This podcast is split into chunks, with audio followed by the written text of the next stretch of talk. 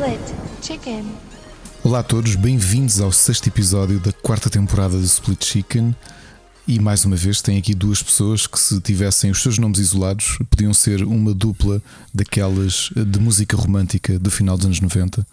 Rui e Ricardo, neste caso Rui Parreira e eu, Ricardo Correia, mais uma vez aqui, mais ou menos como a Maria Leal, aqui só para vocês. Rui, como é que tu estás? É, é, o, é o que eu digo. É, é continuas a ganhar, tu és o maior, porque gravámos o último Pixel Hunters e, e há uma diferença brutal entre uma introdução do Bruno, super profissional, e a tua, que até eh, vais buscar a Maria Leal. Mas é, é isso, as pessoas pagam-nos é por isso.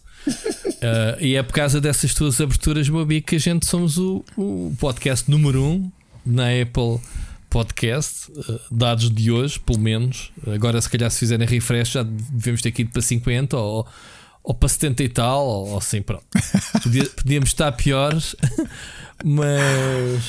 Eu, eu, Mas, eu vou mas é por causa de ti. Eu vou te dizer que estou, eu às vezes surpreendo-me com a. Ou para 90 e tal, que era pior.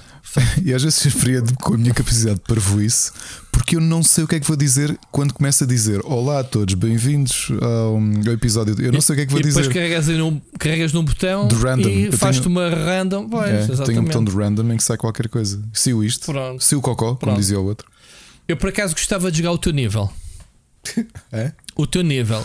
Não sei se já jogaste Psychonauts, mas pronto, o Psychonauts 2 que eu não posso dizer que estou a jogá-lo embargado. Fica Oh. já aqui a nota que eu nem sequer vou puxá-lo. Gostava de jogar na minha cabeça. Muitos de- o- os níveis são passados na cabeça dos Exato. personagens. Pronto, e tu imaginas o que é que se passa lá dentro.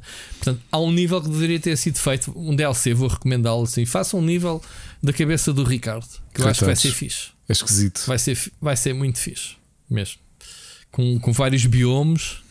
O, o biome girafa do Madagascar, o, o biome do heavy metal. Portanto, é assim: o pitch que eu vou fazer à Microsoft é: olha, eu conheço um tipo para vocês fazerem um nível da cabeça dele que é um metaleiro. Mas estão a ver aqueles metaleiros assim góticos, mas, mas depois com tipo a girafa do Madagascar, assim, muita cheio de medo das doenças, que vai morrer. Mas se tiver que mandar um biqueiro na boca de um cabota da tropa dele, ele manda. Portanto, é assim uma Nunca, cena muito nunca, psicótica. nunca andei à, à, à tarefa com ninguém. Não, mas eu também não estou a dizer que mandas, mas estou a dizer que é a tua cabeça, o que vai aí dentro. cabeça é, uma, Estou a é imaginar. um obsessivo compulsivo metaleiro esquisito. Epá, ah, muito bom. Muito Aliás, bom. Uma coisa curiosa é que basta, basta veres o, o alinhamento de um para cá do abismo para veres o, o quão esquisito é a minha cabeça, não é? Que aquilo Não é, não é. Achas Queres que falar já sobre isso? É pá, olha, eu não te disse isto ainda. eh, não te mandei nenhuma mensagem porque eu estive a ouvir o programa só ontem, domingo, Uhum. enquanto estava a esperar a casa. E deixa-me fazer este elogio público que Ok. a gente tem que fazer. Eu nem me interessa às músicas. Podia não me interessar, mas a tua participação, a tua intervenção é ouro. Acho que melhor elogio não posso fazer. Eu acho que é as histórias que tu contas intercalado ah, as, ah, as músicas. É isso que eu gosto de ouvir na rádio. Eu gosto mais de ouvir. Eu já acho que tinha dito. Eu gosto mais de ouvir os animadores do que as músicas. Pá, porque gosto de ouvir histórias. Gosto quando eles contam cenas, whatever. Eu acho que é isto também que as pessoas nos ouvem. Gostam de ouvir as nossas histórias. E o teu programa, para lá do. Para cá do abismo, eu digo sempre para lá porque eu estou deste lado. É para aí. Portanto, para cá és tu que dizes. Eu tenho que dizer para lá. Senão, senão, senão era do meu lado que tu estavas. Faz sentido, não é? Eu, eu gosto muito. Tens lá músicas que eu gosto mais, outras menos. Uh, pá, tens lá uma, por exemplo, dos mexicanos, posso-te já dizer, que me faz lembrar Cap Babino, portanto gosto. Oh, Aquela- boa, boa. Grande, grande, olha, grande referência que há de aparecer, na, há de aparecer no, no Pronto, programa. eu gosto bastante de Campo Bambino, que é quando um gajo está para aí, quando fuma umas cenas e anda aos saltos, é aquilo que ouve. Bom, coisas que eu não fumo, é claro. Uh, mas o, o programa é ouro, porque tá- estás muito bem, Ricardo. Eu, eu nunca na vida faria, obviamente não sobre música, mas qualquer coisa parecida com essa, nunca faria melhor. Portanto, Pá, meu amigo, obrigado. Pá, sério, olha, estou surpreendidíssimo.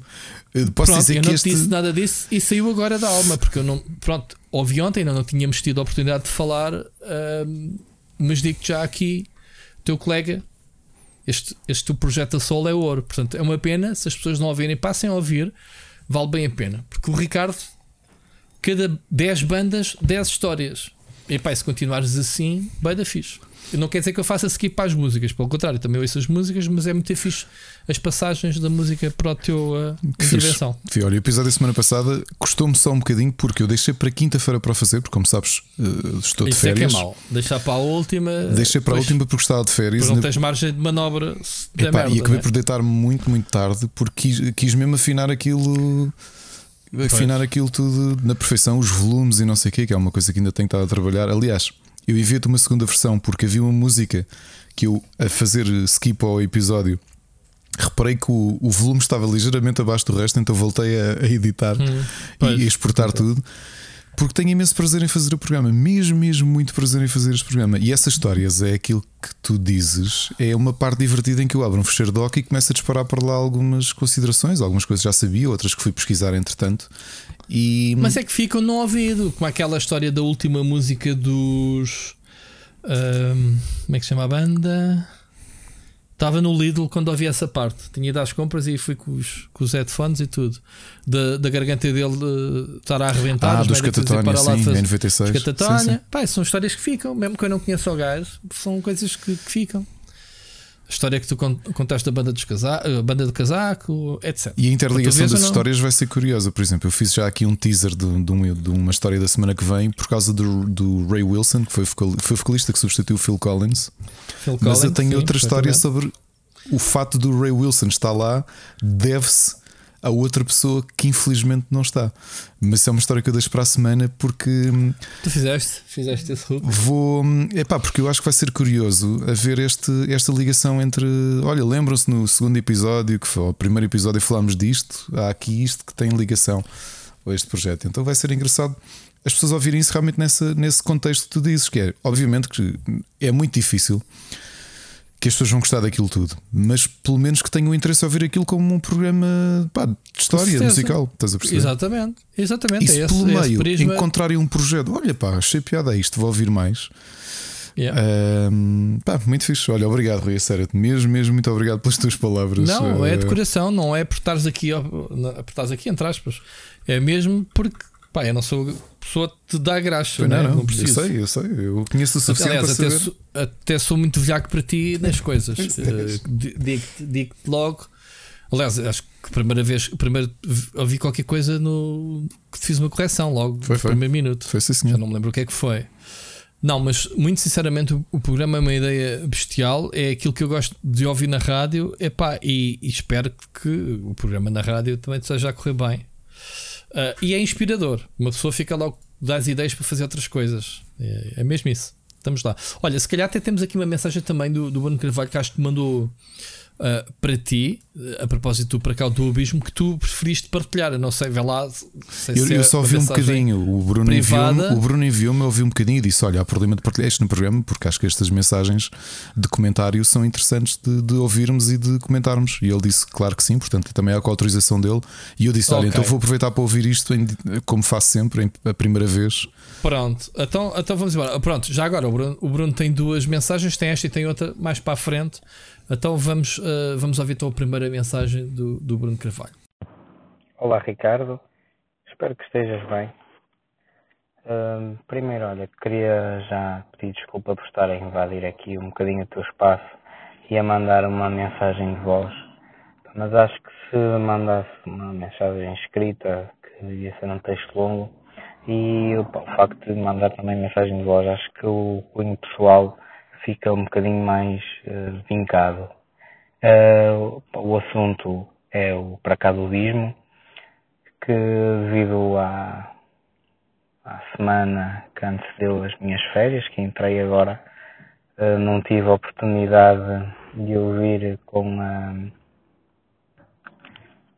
com regularidade que queria, também a trazer um bocadinho o split chicken, mas pronto, lá consegui eh, repor já o, o que tinha para trás e daí também um, a trazer um bocadinho, a dar a minha, o meu feedback. Mas pronto, não podia deixar passar sem também eh, dar o meu, o meu feedback. Um, primeiro gostava que, que desses uma palavra à malta da Rádio Lisboa por apoiar e dar oportunidade a este tipo de projetos, porque eu acho que isto faz falta. Nas rádios este tipo de projetos alternativos, porque há muito pouco. e pessoas como tu, como o Rui, uh, deviam de ter uh, mais oportunidade, uh, mais não sei se é a palavra mais correta, mas mais exposição. Uh, pá, o porquê de não há ninguém que pegue no programa, por exemplo, no Split Chicken, eu sei que aquilo tem muito tempo, mas divida aquilo por episódios, dá para uma semana inteira de conteúdo. E certamente há muitas pessoas aí que, que ouvem rádio e, por exemplo, não ouvem Spotify uh, e que se calhar uh, estão ali a perder uh, um, um, conteúdo que se calhar vai trazer audiência à rádio. E acho que a qualidade que, que vocês têm e que outras pessoas têm, que impõem os seus projetos e o carinho que impõem, que mereciam esse tipo de oportunidades. Por isso fiquei bastante satisfeito quando a Rádio Lisboa abriu esse spot do, do Para Cá do Abismo. fiquei bastante admirado quando me apercebi que aquilo estava a ser homemade. Uh, tens que revelar, por favor, um, qual é que é o teu setup e com o que é que faz aquilo.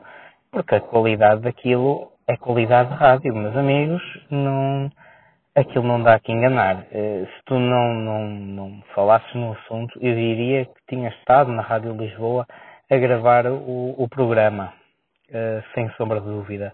Aliás, tu tens mais qualidade em casa que algumas rádios, isso é seguro. Uh, dizer que gostei bastante do formato do programa. Uh, algumas parecenças, claro, nem tu leves a mal, nem o João Chaves me vai levar a mal. O, o, o tom de voz e uh, o feeling levava muito ali para o Oceano Pacífico, gostei bastante. É um programa que, que também me acompanhou algumas vezes para casa.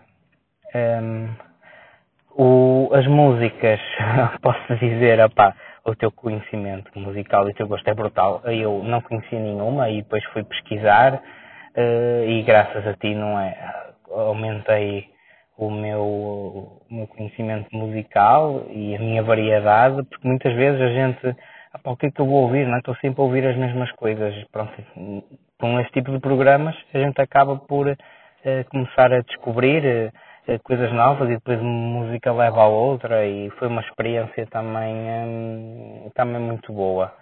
Um, a nível pessoal, eu usei o Para Cá do Abismo como uh, companhia para quando saía do trabalho. Uh, punha a ouvir um bocadinho, uh, depois quando chegava ao trabalho, para, uh, quando chegava à casa, desculpa, parava e guardava outro bocadinho para o dia a seguir e fui gerindo assim até vir de férias e aí matei o que, o que restava, até o episódio novo, matei logo. Um, pá, e eu posso dizer pá, que não sei se era o teu tom de voz ou eu chegava a casa completamente relaxado. Uh, se passasse alguma coisa no trabalho, se viesse a pensar em alguma coisa que tinha ficado para trás e que tinha que, que fazer no dia a seguir e que era urgente, olha, ficava no trabalho, porque aquela experiência de ouvir a música e depois de ouvir-te a ti a falar, opa, foi uma experiência muito boa. Opa, que eu me lembro. E eu acho que ainda não tinha ouvido nada assim. Posso estar errado, como te disse. A minha cultura musical não é assim tão abrangente. Uh, portanto, olha, só me resta dar-te parabéns. Uh, Pedir-te para continuar. Eu sei que vocês uh, estão cheios de projetos e, e, que é difícil e que rouba tempo à família e rouba tempo a outras coisas que vocês gostam de fazer, não é? Uh, pá, sou sincero, eu tenho uma filha com um ano e eu não sei como é que vocês arranjam tempo. Vocês são incríveis, incríveis. Eu posso dizer que estava a pensar comprar uma, uma Xbox porque hum, um, uh, eh, apraz-me bastante o, o, catálogo deles, o Xbox Game Pass, e não fui para a frente opa, porque sinceramente não tenho tempo. Tenho a Switch parada, uh, tenho o, o PC, uh, eh, que pronto, não é grande coisa, mas dá para uns joguinhos básicos parado.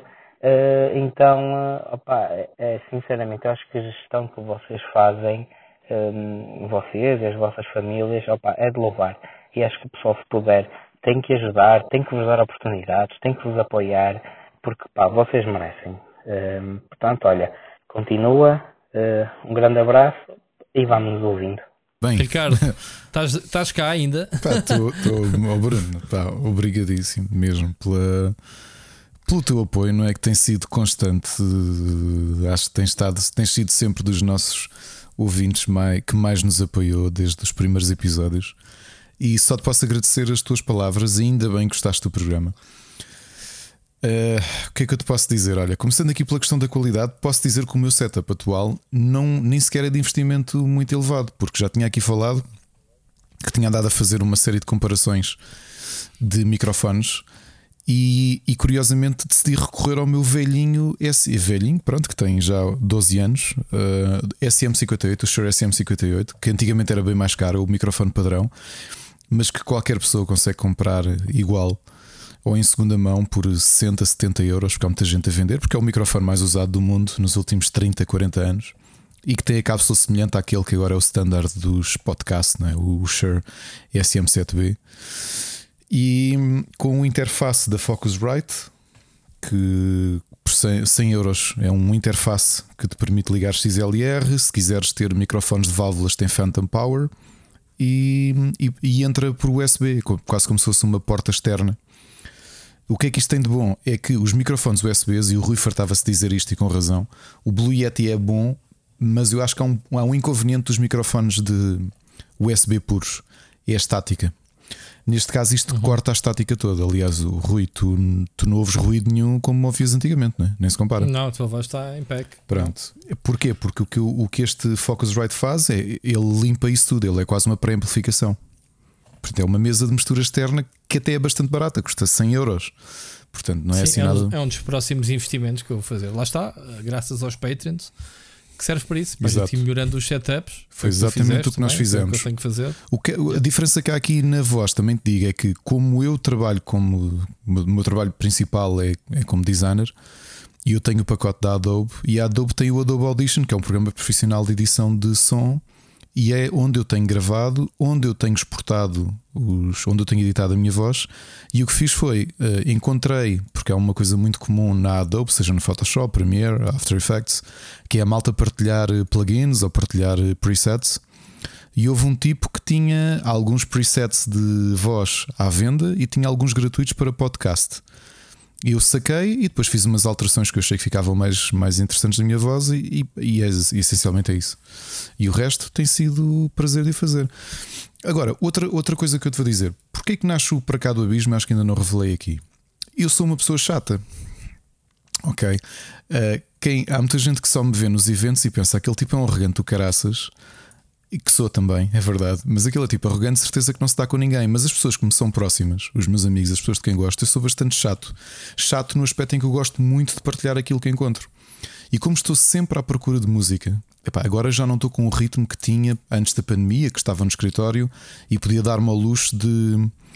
Há algumas rádios online que eu ouço, daquelas rádios só playlist, não tem locutor, simplesmente música a passar ok? E o que às vezes acontece é, quando estou a trabalhar, há uma música que me chama a atenção, eu faço alt tab, aponto o nome e depois vou pesquisar.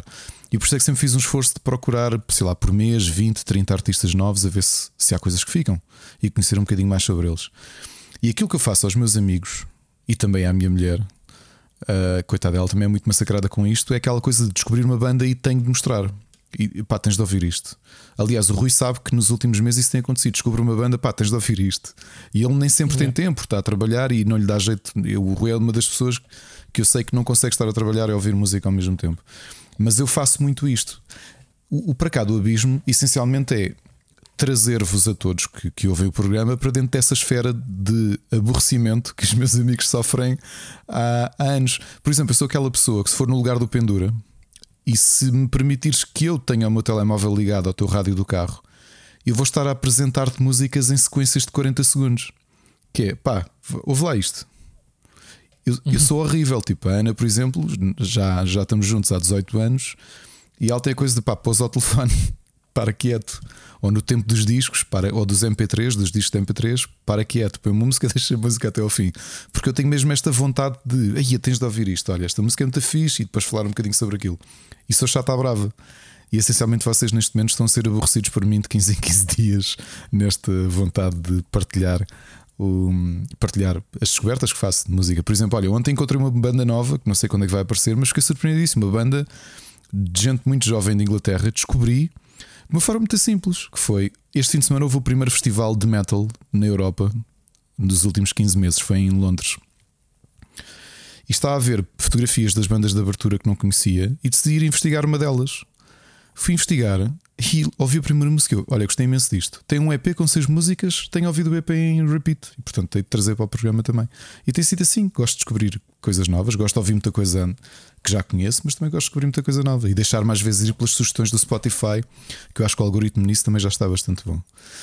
Uhum. Relação... Já, já, já, agora deixa-me deixa só aqui pegar num, num no tópico do, do Bruno diz que tem backlog e atrás dos episódios. Isso, a gente já percebeu isso, que há muita gente de férias uhum. e nós próprios não temos tempo para ouvir as coisas. Portanto, é, é compreensível que, eh, ainda por cima, o nosso timing, que é trazer novos projetos quando o pessoal vai todo de férias. Portanto, é normal que as coisas vão passando ao lado. Se, se, não, se, se até, até o podcast principal se nota que, que perdeu um bocado o gás, né? Uh, desde, que, desde que começou este agosto é normal que as pessoas depois não ouçam também os projetos à parte.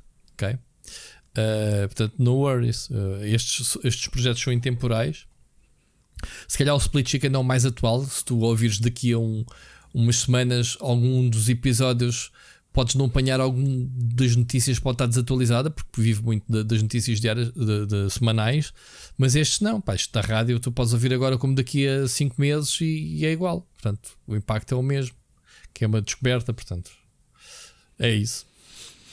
É, quer dizer, tiveste, acho que a primeira vez que o Para Cá do Abismo teve aquele momento contemporâneo foi eu ter escolhido uma música de uma banda que tinha acabado naquele dia. Porque foi, também não era suposto eles entrarem, mas eu pensei, pá, vou, vou assinalar ah, este Sim, momento. mas contextualizas, mas Exato. contextualizas mesmo que ouves daqui a um mês. Pronto, sim, vais, vais compreender na mesma. O, o, gostei do elogio do Oceano Pacífico, obviamente que é um programa. É isso, é ia-te pedir, faz lá, faz lá o Oceano Pacífico, que é para ficar aqui um registro. Oceano Pacífico.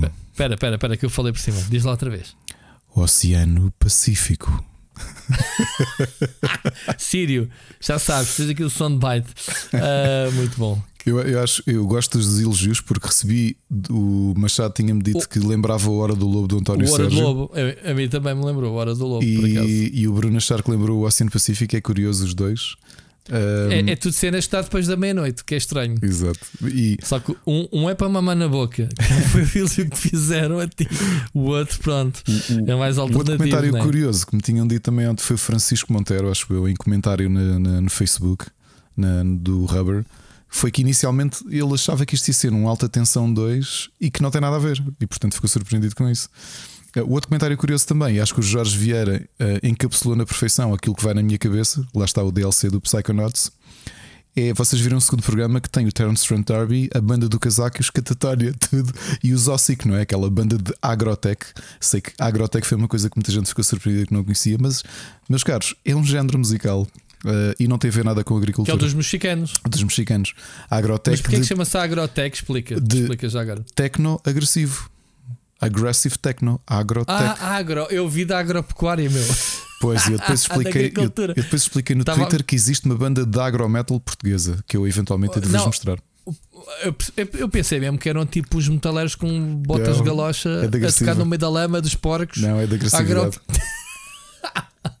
Pronto. Porque é agressivo, eu corria com aquela não. música, porque um, tu sabes que o teu coração é. tenta, tenta sempre. É. Sim, tenta sempre uh, por, isso é que, por isso é que me parece que há babino, também é assim. Yeah, tenta sempre acertar com o, o, o beat, não é? Portanto, quantas vezes eu já fui a concertos em que é normal. O teu coração, tu se estiveres num sítio com, com as colunas muito altas e a batida for muito marcada e diferente do teu, do teu batimento cardíaco, o teu próprio corpo acha aquilo estranho.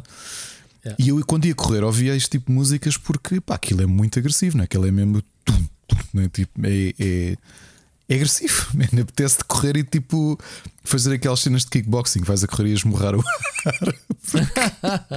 não, eu não fazia muito isso, bom. eu não fazia isso. Mas, mas é isso. A série do Oceano Pacífico achei curioso.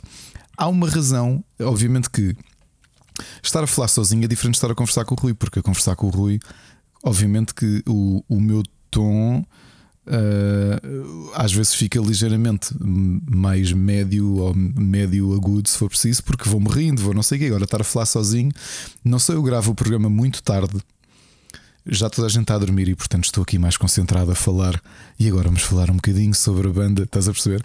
E depois é a história uhum. de estar sozinho. E porque tenho um fecheiro de Google Docs à frente com bullet points sobre cada coisa yeah. que quero falar. Pá, e estou concentrado naquilo. Posso-vos dizer como é que faço o programa? Essencialmente gravo todo de enfiada, a parte de voz, e depois corto e meto as músicas no meio. Ok? Uhum. Porque para, para, não perder o embalo, vou, vou sempre claro que, é, claro que é assim que se faz, Ricardo Miguel. Se fosse, se fosse na rádio em direto é que eu tinha, é sem rede, né? Bem, se tu fosses fazer pausas dos 5 minutos ou 6 que seja cada música, quando voltas outra vez a, Sim, já estás com a, a gravar, já podes estar com um tom mais alto, mais baixa. Exatamente. E não, não está nivelado. Pronto. Anyway, Olha, foi isso, mas mais uma vez, se... Bruno, obrigado. Uh, é só aqui uma coisa que eu acho que já disse várias vezes. Apesar disto tudo, e o Rui sabe disso, um, o Rui, obviamente, também dedica muito, sacrifica muito o tempo livre dele a estes projetos, aos podcasts, obviamente. Um, no meu caso, eu tento sempre que uh, o sacrifício do tempo de família seja o mínimo possível. Eu sei que isto é mau para a minha saúde e toda a gente me avisa isso, mas eu prefiro sacrificar horas de sono do que sacrificar uh, tempo com a família e depois paga-se. Por exemplo, ando todo podre. 45, eu ando todo podre também. Eu ando todo podre. Nessa altura eles também são mais velhos, portanto também se dá tão mais na onda deles e não precisam tanto da minha atenção. Uhum. Um, pois, é verdade. E se me acontecesse alguma coisa, não ficam na memória do. Lembras do teu pai? Ele ah, era aquele tipo que estava no computador a gravar podcast enquanto eu queria fazer os trabalhos de casa e ele não me ligava. A minha filha agora tem-me dito cada vez mais vezes do género: oh, oh pai, não, não te fartas estar o dia todo, de manhã à noite, sentado no escritório, não vais arejar. Já ela já me está a querer mandar para a rua. Tão giro. Tão giro. É... Como é que nós chegamos ao ponto em que a tua filha a dizer-te: pá, se calhar não devias estar o tempo todo ao computador, vai lá fazer outra coisa. Sim. É? Sim. Apesar dela saber que é trabalhar, mas, mas diz: pá, tens que arranjar tempo para as pausas, tens que ir, não sei o quê. Uh, e depois diz-me assim: ah, agora tenho de levar o cão, nem isso vais levar. Eu, já. Portanto, metade os, os, os, dois ou três minutinhos que eu ia ali a levar o cão, eh, tem sido ela. Bom, eu tenho que passar essa fase. Anyway. Vamos, vamos, já agora, vamos falar, vamos passar aqui um bom bocado do, do podcast, basicamente a promover os outros, mas acho que vale a pena o nosso universo. Temos o Pixel Hunters, foi gravado sexta-feira. E, e, tal como eu disse ao Ricardo, a imposição que eu pus foi gravar numa semana para editar na outra, para ter tempo para editar o programa, apesar de eu quase que, que edito de um dia para o outro no fim de semana, mas de qualquer forma fica sempre a margem. É a pica. A margem para erro, não é? coisa que tu, pronto, como eu te estava a dizer, não deixes para a última o, o para cá do abismo por causa disso, para teres margem de, de, de se houver algum problema. E então, um, Ricardo, gravamos mais um episódio com o Bruno e, e parece-me que neste vai até haver paulada, não é? Acho que houve discussões uh, e a 3 é mais giro, portanto uma, uma fightzinha. Portanto, fica aqui já o, o, o anúncio. Sexta-feira vai ser editado o segundo episódio do, do Pixel Hunters. Parece que foi ontem que gravámos o primeiro, já vamos para o segundo. Uh, e pronto, é está gravado, está quase editado. E portanto, tá, não esquecer, quase... dia 25 sai o. O dia 25 sai. Que é já para a semana. É já para a semana. Super Finisher número 3 dedicado uhum. ao SummerSlam, que é o segundo maior evento da WWE. Quer dizer, andamos a editar em média dois podcasts por semana durante três semanas pelo menos. Ou não? Não, é, é, é isso é. Não, não. Esta semana, a semana passada saiu o, o Para Cá do Abismo, esta semana sai o, o Pixel Hunters, para a semana sai o Para Cá do Abismo e o Super Finisher. E super, para a semana são três podcasts. Pois. Depois temos uma semana vazia que eu tenho que preencher com um programa. Temos que preencher com o programa extra. Programa extra, pois é. Estamos, estamos a ver o programa extra aos nossos Patreons. É pá, está fixe para quem. E, e que posso-vos dizer que é possível, se, se o Rui alinhar, que o tema do, do programa extra seja semelhante, seja também de memórias da infância, mas não obrigatoriamente videojogos. Ok, uh, acho que sim, é, é, sobre isso. Temos que arranjar aqui um espaço no calendário para a gente encaixar isso uh, porque ainda não, não conseguimos afinar agulhas. Mas pronto, uh, Pixel Hunters, uh, vamos ter então mais memórias, mais memórias de videojogos old school na próxima sexta-feira. Sexta-feira, dia 20, certo? dia 20, exatamente. Fica já marcado. Portanto, ouçam rápido este Split Chicken, não deixem para a última, porque posso já adiantar que o próximo Pixel Hunters tem uns épicos 4 horas. 4 horas de programa. Just saying. Portanto, Sabes pronto, que eu, eu, eu, é assim, nós estamos de férias a, a, trazer este conteúdo todo. Eu acho que quando a malta voltar aos escritórios em setembro, essencialmente eu acho que vão passar os dias de trabalho a ouvir-nos. Opa, desde que gostem e que depois deem um feedback, dizer coisa, ou, uh, ouvir a Rita Biquinhas a dizer que vai para, para, para o hospital na sua lambreta a ouvir-nos, esse tipo de comentários, o, o, Ian Neves que faz o seu joggingzinho a ouvir-nos. Sim, o, agora o Bruno também, não é? Que andou como é que se chama o. Olha, um comentário, desculpa, deixa-me só fazer um, um tá... comentário aqui ao Bruno. O Bruno, Sim. tu comentaste a questão de achares que a minha voz era relaxante. Isto, isto é estranho, mas eu recebi três, três mensagens semelhantes. Eu no outro dia estava a usar com o Rui a dizer que não só era relaxante, como era afrodisíaca. E, e se, quiserem, okay. se quiserem experimentar, é um conselho que vos dou: que é um, para quem tenha possíveis uh, problemas matrimoniais, não estamos aqui para julgar ninguém. Podem fazer esse teste. Uh, Juntem-se com a vossa cara metade ou com as vossas caras metades, porque nós também não julgamos. Se vocês quiserem fazer um, sexo em grupo. Uh, e se não sabem o que pôr de banda sonora, ponham para cá do abismo a tocar e vão ouvir dizer. E agora a próxima música é Oh, oh my god, oh, então durante um slow, não é? A, a mamar na boca, por exemplo. Mas ouvir o Ricardo, tipo a acender a vela nos ouvidos. Mas também tenho aqui outra proposta para te fazer. E tu que andas há, há que tempos a adiar os teus streams, porquê é que tu não vais para a Twitch lamber orelhas? Olha. fazer aquelas, aquelas ACMR a, lamber as orelhas e, as, e a coisa. Olha. Sei que era. Já viste a quantidade de, de seguidores que ias ter? Isso possível dentro de uma banheira. Foi espetacular. Pronto, fica aqui o, o, meu, o meu coisa. Vamos ouvir uma, a mensagem do ouvinte que acho que está aqui pegada ao Pixel Hunters do Wolf do canal ND Jogos. Portanto, bora lá ouvir Ricardo. Vamos. Olá malta, como é que é? Está tudo fixe? Hoje uma mensagem muito rápida. Uh, pá, parabéns, Pixel Hunter, já, já ouvi e uh, superou muitas minhas expectativas, trouxe muitas memórias e uh, parabéns por isso. Outra coisa, estou a ouvir agora o vosso último episódio do Split Screen, do Split Chicken. Pá, não digam o Wolf do canal ND Jogos, por favor. Sabem aquela sensação assim um bocado cringe? É porque o meu, o meu Patreon já foi criado há uns 6 ou 7 anos, quando o Patreon apareceu. E, e na altura tinha aquilo associado ao canal. Dei o nome, já tentei mudar, só que aquilo não atualiza, não sei porquê. E, uh, e fica assim um bocado mal. Parece que eu estou a querer fazer publicidade de borla. Come on. Digam só o Wolf, tá bem? E um abraço. E ouvimos para a semana. Abraço.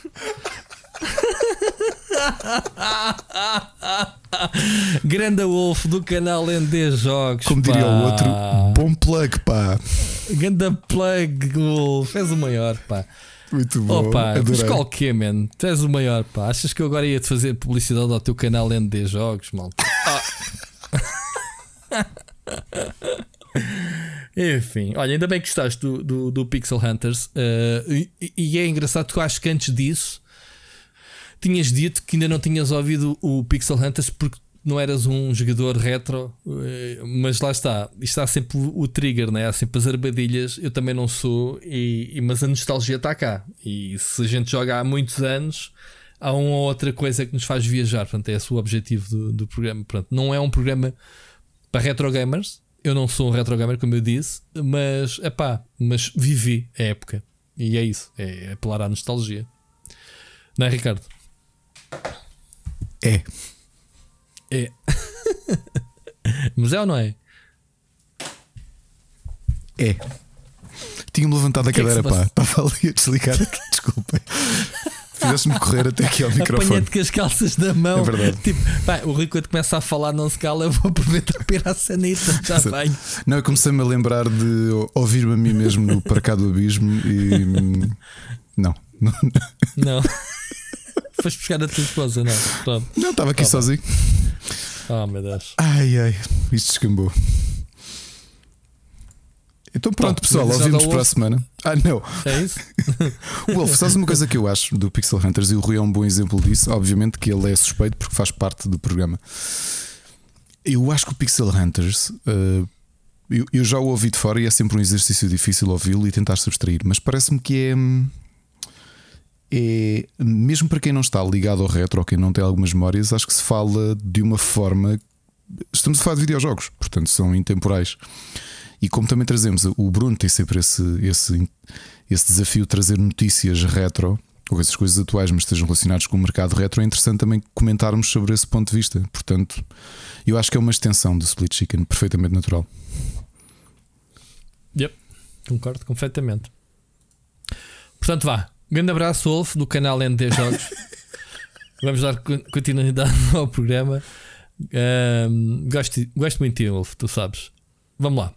Vamos para as notícias, Ricardo. Notícias da semana.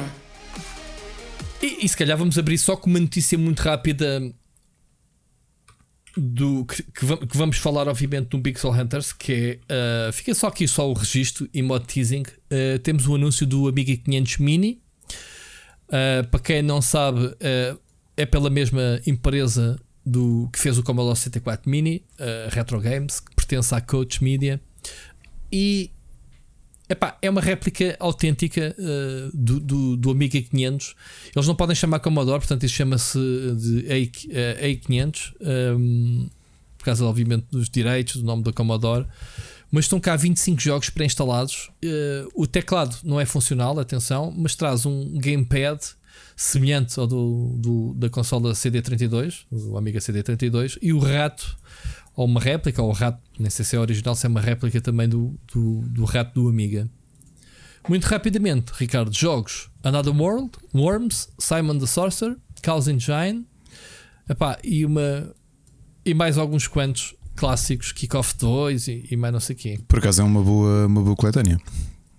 É, é, ainda não foi revelado tudo, foi só revelado metade. Isto vai só ser lançado em 2022, de início aqui alguns detalhes. Uh, lá está. Isto vai ser sempre uma notícia, mesmo, a gente não vai entrar aqui em grandes pormenores porque falámos bastante sobre isto no Pixel Hunters. Fica já aqui mais um teasing, mais uma ponte para o outro programa. Duas coisas interessantes a ter em conta é que. Uh, apesar de ser o Amiga 500, vai, vai ter o chip do Amiga 500 Plus e também o AGA 1200. Portanto, se não tiveram a oportunidade de jogar na altura o 1200 como eu, que era uma máquina muito mais cara, mas obviamente melhor, uma arquitetura nova que infelizmente já surgiu um bocado no fim de vida do Amiga, mas ainda saíram muitos bons jogos para, o 1200, ou pelo menos otimizados para o 1200. Vai ser uma oportunidade. O segundo detalhe é que vai ter um USB port uh, para que todos possam experimentar ROMs que vocês tenham, obviamente, os vossos jogos aí na prateleira Uh, portanto, a livraria desta consola, que é simular o computador que foi o, Amiga 500, vai, vai ser a vossa máquina de jogos retro, digamos assim. Não é, Ricardo? Yep. Aqui, e, um... e, temos uma longa discussão sobre a Amiga. Obviamente que eu não, não, não tive grande contacto, uh, mas se yeah. lá estava fazendo aqui uma ponte, como o Rui dizia, para o Pixel Hunters. O Rui e o, e o Bruno foram, foram jogadores de Amiga e acho que podem ver este tema um bocadinho mais desenvolvido. Aliás, aprender imenso, eu aprendi imenso com a discussão que eles os dois trouxeram sobre, sobre Amiga, sobre questões uhum. de periféricos, sobre questões de hardware. Exato. E portanto. Exato. 130 euros, já agora. Uhum. O preço dele vai ser. E vamos ver. Vamos ver se ele chega mesmo em 2022, porque estas máquinas estão sempre a ser adiadas, há sempre problemas, stresses. Vamos ver. Certo? Ricardo, vamos, vamos avançar. Uh, temos uma mensagem já do ouvinte que acaba de chegar. Já viste? Isto, isto, tempo real. Vamos já ouvir Gonçalo Carvalho. Vamos lá. Olá. A oposição voltou porque há coisas que não podem ser deixadas passar, passar em claro. Ora, no episódio anterior do Split Chicken, o vosso metaleiro Veto residente disse a certa altura ele, a mesma pessoa que vê todo o entulho que aparece no Netflix, no Hulu, no Amazon, no Amazon Prime, no Disney Plus, no Apple TV, tudo o que existe para ver, ele vê. A certo ponto ele diz: ah, Desculpem lá, eu nunca vi Top Gear. Conseguiram, conseguiram interiorizar isto. Eu nunca vi Top Gear. Há pessoas que defendem a liberdade de opinião e de gostos, mas eu acho que tudo tem um limite e há coisas que não podem ser deixadas passar. Eu ouvi falar de um homem que foi crucificado por muito menos, por muito menos. Eu espero que isto nunca se repita, ok? Bem, até à próxima, pessoal. Rodinha de abraços. Gonçalo, eu tenho uma explicação para isto. É que eu não só não percebo nada de carros, como não acho piada a carros. Nada, zero, zero, zero. Mas olha que o, que o Top Gear e agora este o novo programa deles que é o Grand Tour, assim que se chama. Por acaso não vi quase nada ainda do Grand Tour, mas via bastante Top Gear, até porque na Goody nós tínhamos a, a licença da revista oficial e eu ainda cheguei a trabalhar uh, para o site. Um, a, a, cena é que eles não, não precisas de perceber de carros nem nada, porque não é aquele típico programa de reviews de carros. Isso. Eles são três malucos, percebem muito carros, obviamente, mas o conceito do programa é as aventuras com que eles se metem com os carros. Os vão fazer tipo uma. Imagina, posso estar a inventar. Imagina que decidem cada um percorrer o deserto do Sahara e cada um escolhe a máquina que tem que andar. Pode ser tipo uma banheira com rodas, ou pode ser uma coisa qualquer, ou então viajarem os três para um país tipo Cuba, cada um tem um budget e comprar o melhor carro para sair dali. Estás a ver esse tipo de coisas parvas, de aventuras. Depois eles filmam, obviamente, o, a história deles. E é isso que faz o Top Gear um programa especial, Ricardo. É isso. Percebo, é isso. ainda eu, assim com a tua descrição, continua a não ser algo que, que. Pronto, é mais entretenimento do que informativo. E depois tens o, o, o famoso. Ai Jesus, como é que se chama? O famoso. Olha, falha-me o nome. Do piloto branco que eles têm que ninguém vê o Sigma. Uh, Mas que, que é o objetivo? É tipo um. a ver quem é que corre mais rápido que ele? É, é tem, tem, uma mascote, sim, uh, que é o que faz sempre o tempo mais rápido, porque dizem, como ele está mascarado. Uh, o Stig, desculpa, como agora o nome. O Stig é um, é um, um piloto vestido branco, com um capacete, tu nunca vês quem é, ninguém sabe quem é. E, e, passam muitos pilotos por esse mantra, ou seja, desde o Michael Schumacher, não sei o que, ou seja, eles vão, metem carros normais em pista e anotam recordes, uh, tempos. E depois convidam em todos os episódios um famoso para ir dar uma volta na pista deles, porque há uma pista do Top Gear. E registram o programa durante a season toda, veem quem é que é o ator, ou artista, ou, ou figura pública que faz melhores tempos, incluindo o Stig. E o Stig sempre foi o, o fantasma, é o piloto branco, é o, o, ninguém sabe quem é. É muito fixe Curioso. por causa disso. Yeah. Epá, pronto, lá está. Mas morreu o programa, atenção, porque o, o Top Gear era da, da BBC, penso eu, e eles pá, receberam uma nota preta da Amazon para sair de lá. Sobretudo ele, ele teve alguns problemas e saiu o, o, o, principal e depois foi convidado para ir para a Amazon fazer o, o Grand Tour e ele foi, ele foi buscar a equipa, basou tudo. Basicamente estou a fazer o Top Gear com outro nome na Amazon que é isso, grande okay. Mas é giro, é giro não, de ver. Não esquecer, por uh, exemplo, que eu nunca vi nenhum Fast and Furious, portanto, para verem o que a temática dos carros. Eu já aqui contei como é que eu comprei o meu carro. Eu, eu tive carros velhos, o meu primeiro carro custou 500 euros, o segundo carro. Desculpem, o meu primeiro carro custou 650, o meu segundo carro custou 500. E quando o meu filho mais velho nasceu e o meu carro, que já tinha 23 anos, eh, estava a morrer, decidimos apostar na segurança e foi aí que eu comprei o meu primeiro carro uh, mais a sério. Uh, o meu, meu primeiro carro novo, 0 km, que é uma coisa que nunca tinha tido. E quando cheguei à Renault, o vendedor, que já conhecia os meus sogros há um tempo, perguntou: então o que é que, então, o que, é que querem? Não sei o quê. E eu disse: olha, quero que o carro seja preto e que tenha áudio Bluetooth ou áudio por USB de qualidade. E ele, não, não, isto tem travões ABS. E eu, sim, isso assumo que sim, porque é uma tecnologia standard do pouco sei. A minha preocupação é a qualidade de som e isso posso fazer stream a partir de Bluetooth. Pá, juro-te que ele ficou parado a olhar para mim. Ele, ele só não deixou aqui os papéis que tinha na mão porque pensava, mas que idiota é este que vem aqui comprar um carro? Eu comprei o carro e nunca andei com ele. Eu não tinha andado com ele. Eu escolhi um modelo, quero andar com o carro e eu, nada estar, eu depois ando com ele quando comprar. Mas certeza, está aqui mesmo para poder. Eu, sim, sim, eu ia ter tempo para, para conduzir. Obrigado. Sentei-me dentro dele, liguei o rádio. Uh, ok, qualidade de som parece boa, é isto. E foi assim que eu comprei o carro. Muito, muito bem. Olha, estava-te aqui a dizer do Stig já agora uh, e, e calhei a pesquisar que o, na 13 terceira season uh, eles, o Stick tirou o capacete e era o Schumacher mesmo. Uou. Portanto, era daquelas. Sempre aqueles que. É, eram, sempre foram vários pilotos. Eram sempre pilotos topo da Fórmula 1. Obviamente, siga a personagem em si, mas ninguém sabia quem era esse mistério. Era, era giro de ver. Não sei se era. Se foi só para aquele episódio, se foi só uma brincadeira, mas pronto. Um deles era. O nosso querido Michael. Outro dia estive à procura, já agora falando do Michael Schumacher, como é que ele está. Eh, ele está em casa a fazer fisioterapia. Eu acho que está a melhorar. Não sei se vai chegar para voltar, mas eles são muito reservados. A mulher dele e, e a família. Não há assim muitas notícias que saem cá para fora. Mas gostava muito que houvesse o milagre de o ver a recuperar, porque é muito injusto uh, a cena que lhe aconteceu, não é? A forma, este tipo, ao menos que acontecesse em pista. Não era? É estranho, não é? Uh, é esquisito. Não, não, não tropeçar de uma pedrita a fazer ski e bater com a cabeça de uma rocha. Epá, é daquelas tipo, coisas é, irónicas. É ironia eu, eu, tão grande. Eu que sou um obsessivo compulsivo e hipocondríaco e não sei o que, é daquelas coisas que te fazem repensar, fazem pensar que realmente tudo é aleatório não é? na vida. Que não é? é pá, pá, o... Imagina que tu és um, um tipo, todos os dias és um duplo de cinema, arriscas a tua vida, saltas de aviões, Andas de moto, espalhas-te ao comprido, não te acontece nada. E há um dia que sais de casa de manhã, escorregas, escorregas na escada e bates com a cabeça no vão da escada e, e quinas. Pá, é tipo, repara que o Evil Knievel, não é? que é capaz de ser o, o, duplo mais conhecido, não é? O, o que fazia tantos, o mais conhecido da história, de, de, de, conduzir carros através de saltar com carros e passar eh, círculos em chamas e não sei o quê, e morreu de, de uma doença pulmonar. E tu pensas, pá, tipo, yeah. não é?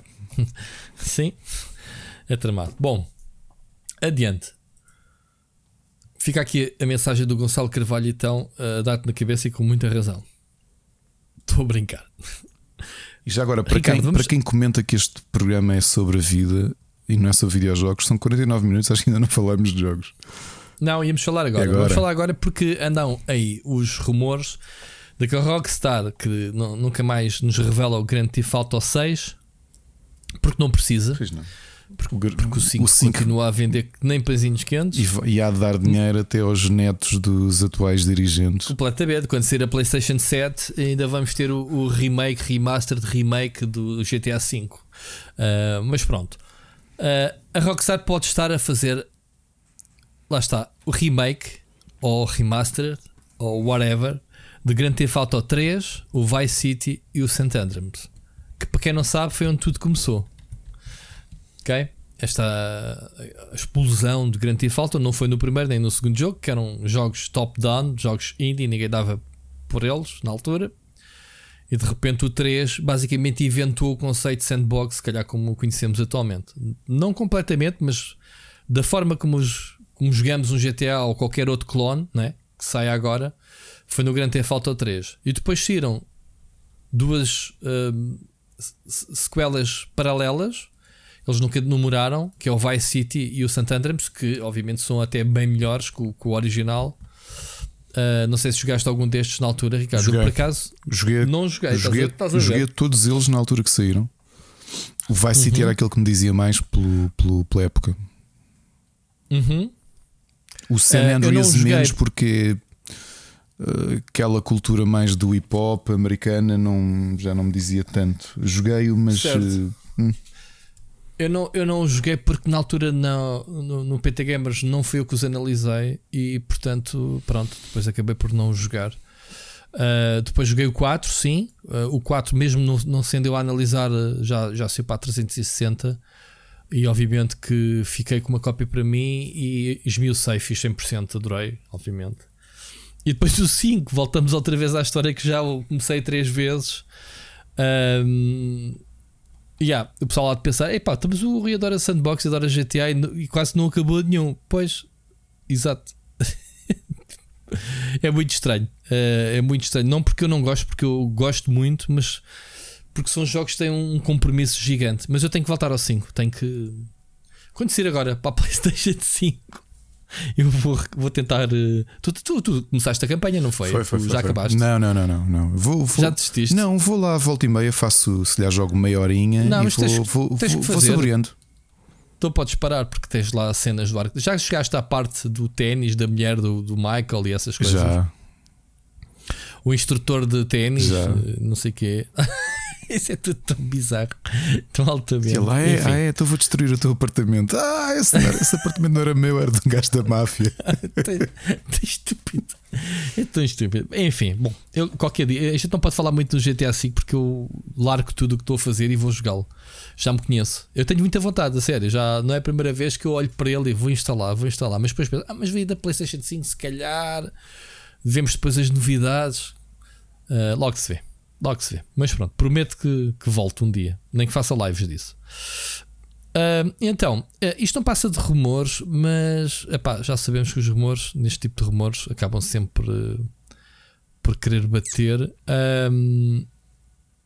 Obviamente que eles estão de volta do, do GTA V, mas nada impede que, que estes três possam vir. Então, nesta época em que, em que a malta come os, os remasters e os remakes, né? que, nem, que nem penzinhos, portanto faz todo o sentido termos aqui a coleção toda. Uh, mas também se calhar fariam o 4, não era? Um remaster do 4. Se calhar para a coleção toda. Isto já sou eu a apoiar do género, pá, já que é para fazer, façam como deve ser, Eu, façam eu, tudo. eu é? anseio o remaster do Vice City, especialmente. Eu, eu sei que toda a gente comenta isto, mas eu há cerca de 4 anos reinstalei o Vice City porque gosto imenso do jogo. E sabes onde é que eu parei, não sabes? No Vice City, Sim. Não sei, é é o do Tommy Versace, né? Eu par- Vicente. parei na missão do helicóptero, pá, no- do helicóptero telecomandado. Epá, não dá para controlar aquilo. Eu não joguei, como eu disse, não sei dizer qual é, que é essa missão. É uma missão que tu tens num local de construção, tens um, um helicóptero telecomandado e umas dinamites, epá, e é muito difícil controlar aquilo. É daqueles que tu frustras-te mesmo, porque não é só uma questão de destreza, é mesmo uma questão de epá, do jogo estar completamente desatualizado. É um jogo de PS2, portanto, aqueles controles Uhum. nos dias de hoje eram, Uhum. eram mel e ali custa-te, estás sempre, estás sempre a, a colidir o helicóptero na. Porque aquilo é uma, uma série de pisos de um, de, uma, de um edifício em construção e estás sempre a colidir contra as paredes e os pilares, essas coisas. Epá, é horrível, é horrível mesmo. Ok. Eles dizem que quem está, ah, quem está a fazer ah, o, o port será a Ruffian Games, que foi um estúdio que, que a Rockstar comprou e que foi- renomeou a de Rockstar Dundee. Portanto, Dundee deve ser eh, Austrália, né? supostamente. Eh, e, e foram eles que fizeram o Crackdown 2. Portanto, experiência não faltam estes tipos.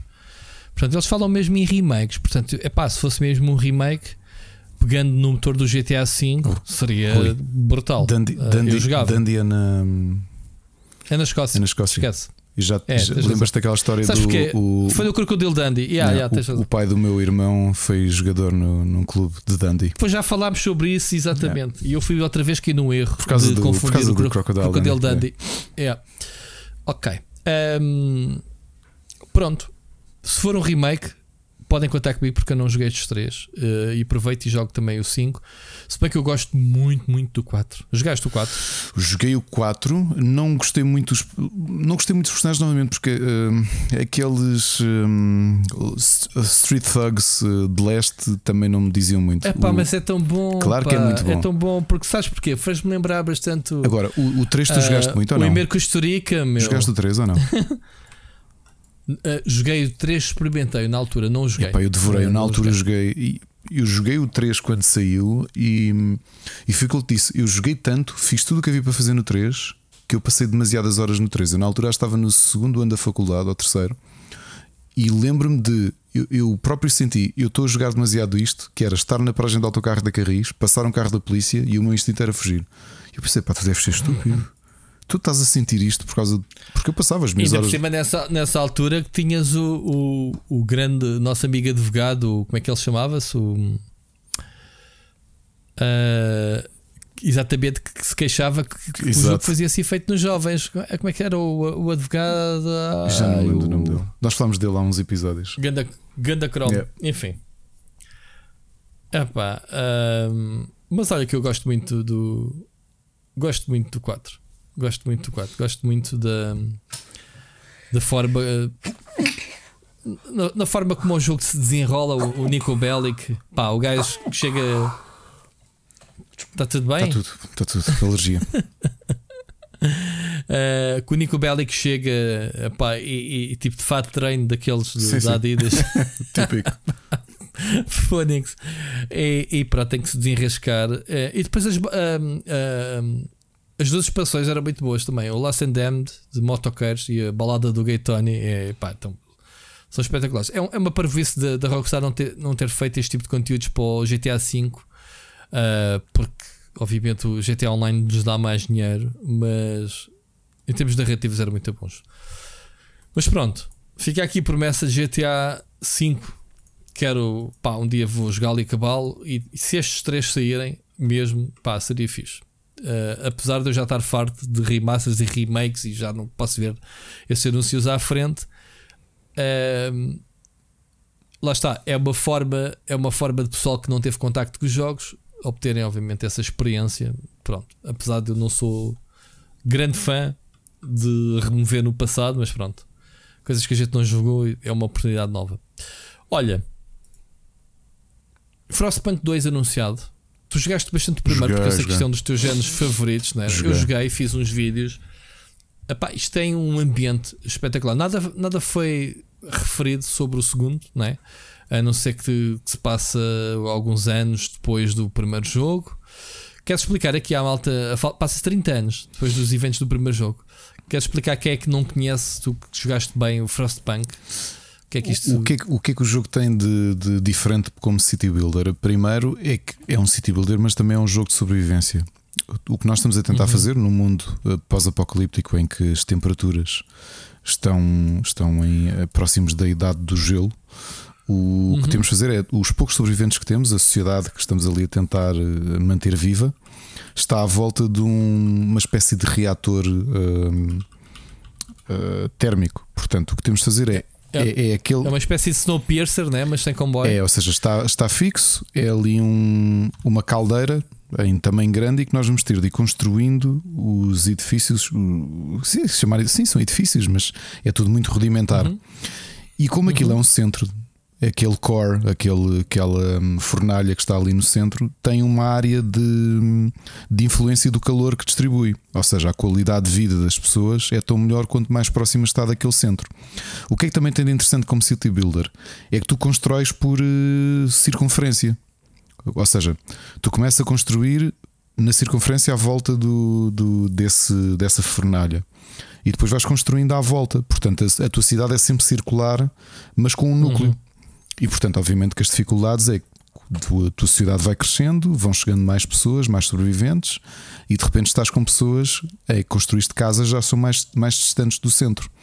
Ao mesmo tempo, tendo aqui uns elementos de survival game, pode- podemos enviar alguns scouts em missões que nós não vemos acontecer. Portanto, dizes, tens opções no mapa, dizes vais até aqui, tentar obter recursos, tentar obter eh, mais, mais sobreviventes, porque também é preciso a mão de obra, é precisa para manter a sociedade a funcionar. E é isso, é um jogo muito tenso. Eu sempre achei que, como City Builder, ou seja, é um City Builder, mas é sobretudo um survival game.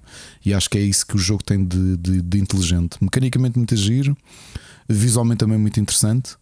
Uh, teve um Kickstarter de board game que nós anunciámos aqui e que nós conhecemos Foi. algumas pessoas que compraram.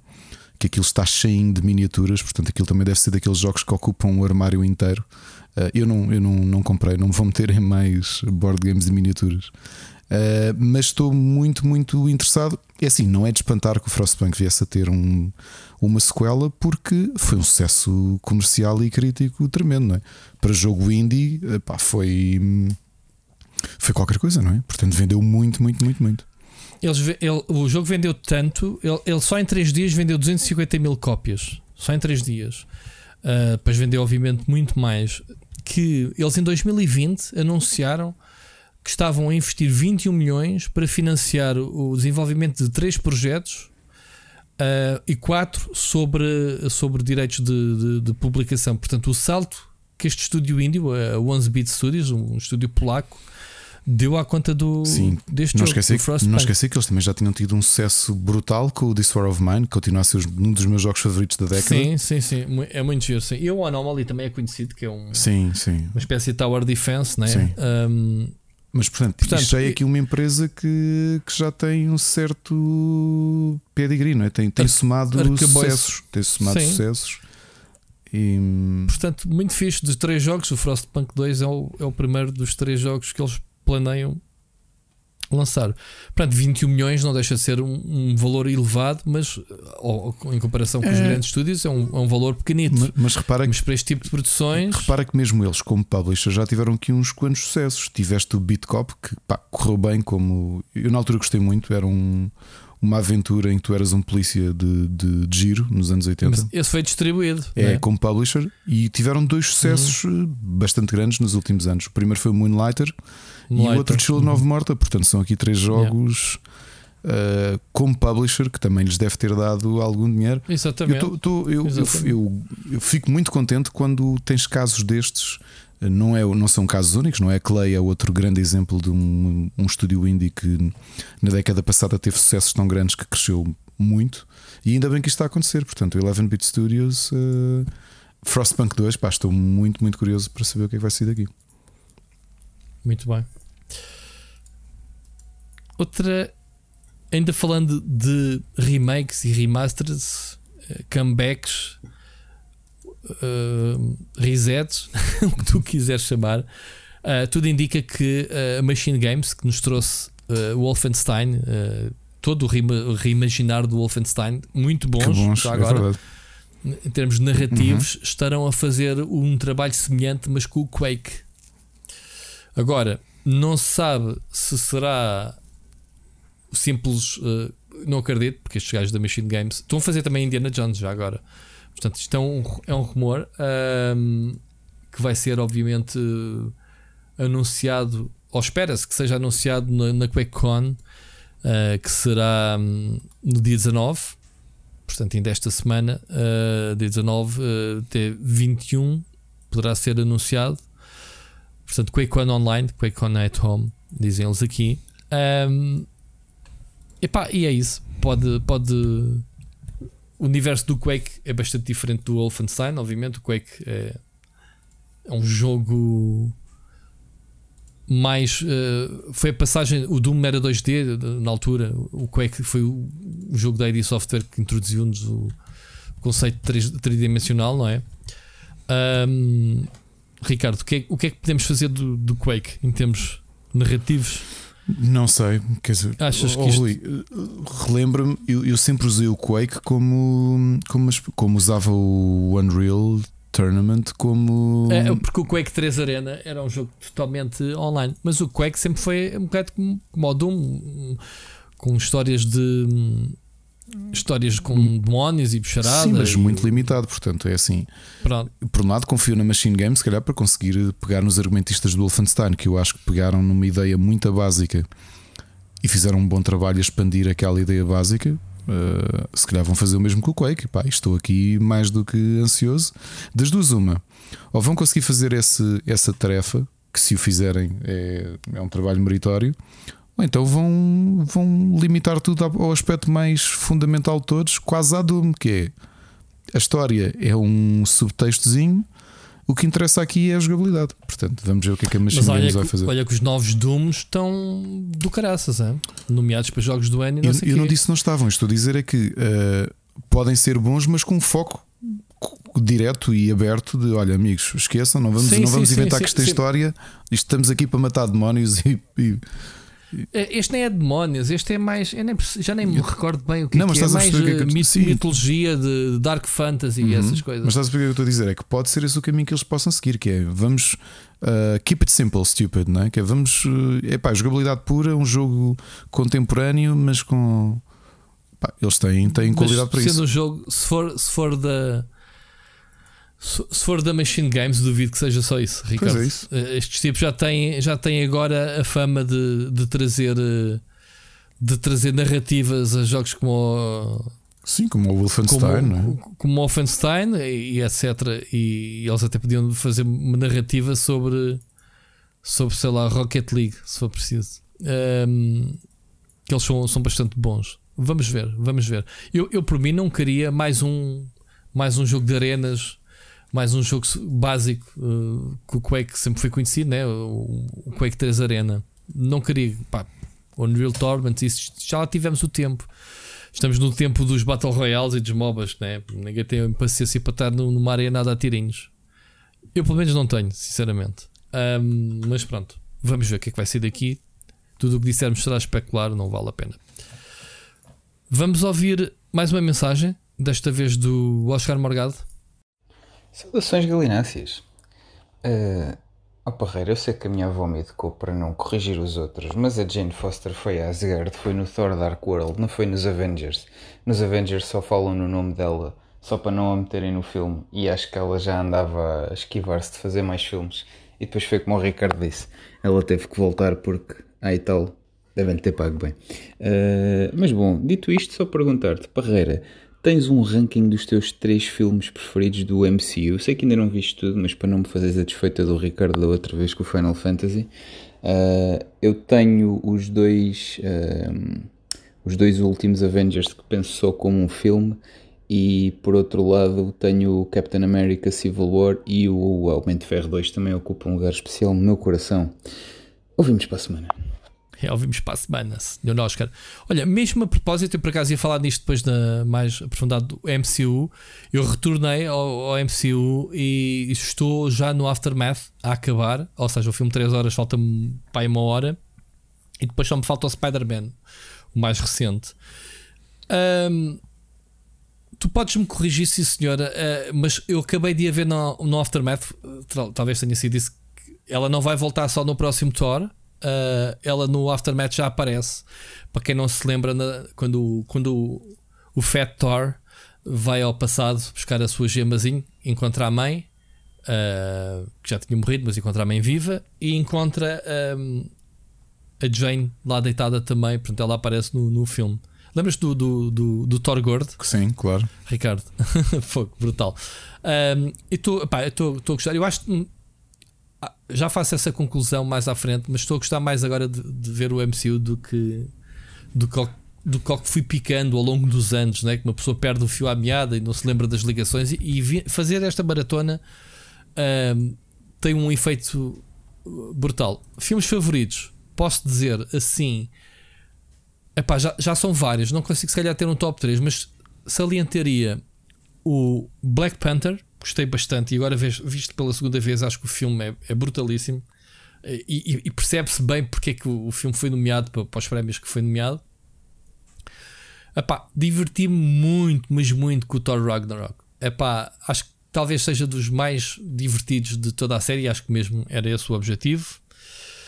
Uh, epá, e, sou, e obviamente estou como tu estes dois últimos filmes são muito complexos um, são muito mais dramáticos de, de, de, toda a série e realmente merecem merecem uh, estar também neste top 3, obviamente. Uh, se bem que começamos agora a perceber, uh, é preciso ver outra vez para perceber as ligações para as novas séries, as ligações para onde é que eles vão buscar, não é?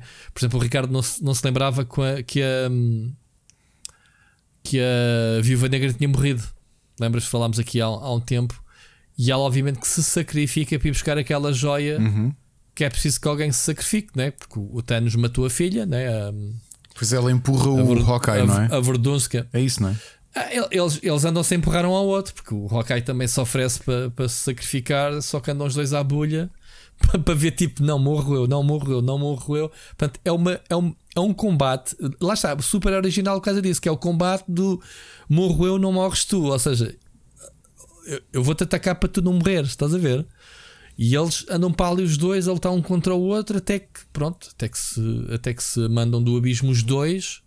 Ou melhor, o, o, o Burton manda-se do, do abismo depois de lhe mandar com uma seta na perna, mas ela consegue mandar um voo, atalho com uma corda, pendurar-se no rochedo e ser ela agarrada à mão dela, dele, e ele não tem hipótese de, de, de a manter presa e ela vai escorregando e, e pronto, sayonara. É, é uma cena muito gira essa. Por acaso, visto agora como deve ser, é, é, um combate mesmo incrível entre os dois. Muito simples, muito bem coreografado e, e é um combate reverso.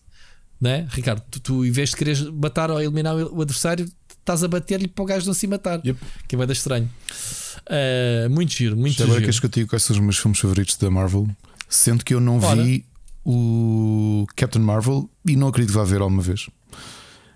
E... Mas devias de ver eh, como o primeiro filme, né? é o primeiro, não, o segundo. Hum? O segundo, o segundo do MCU na cronologia.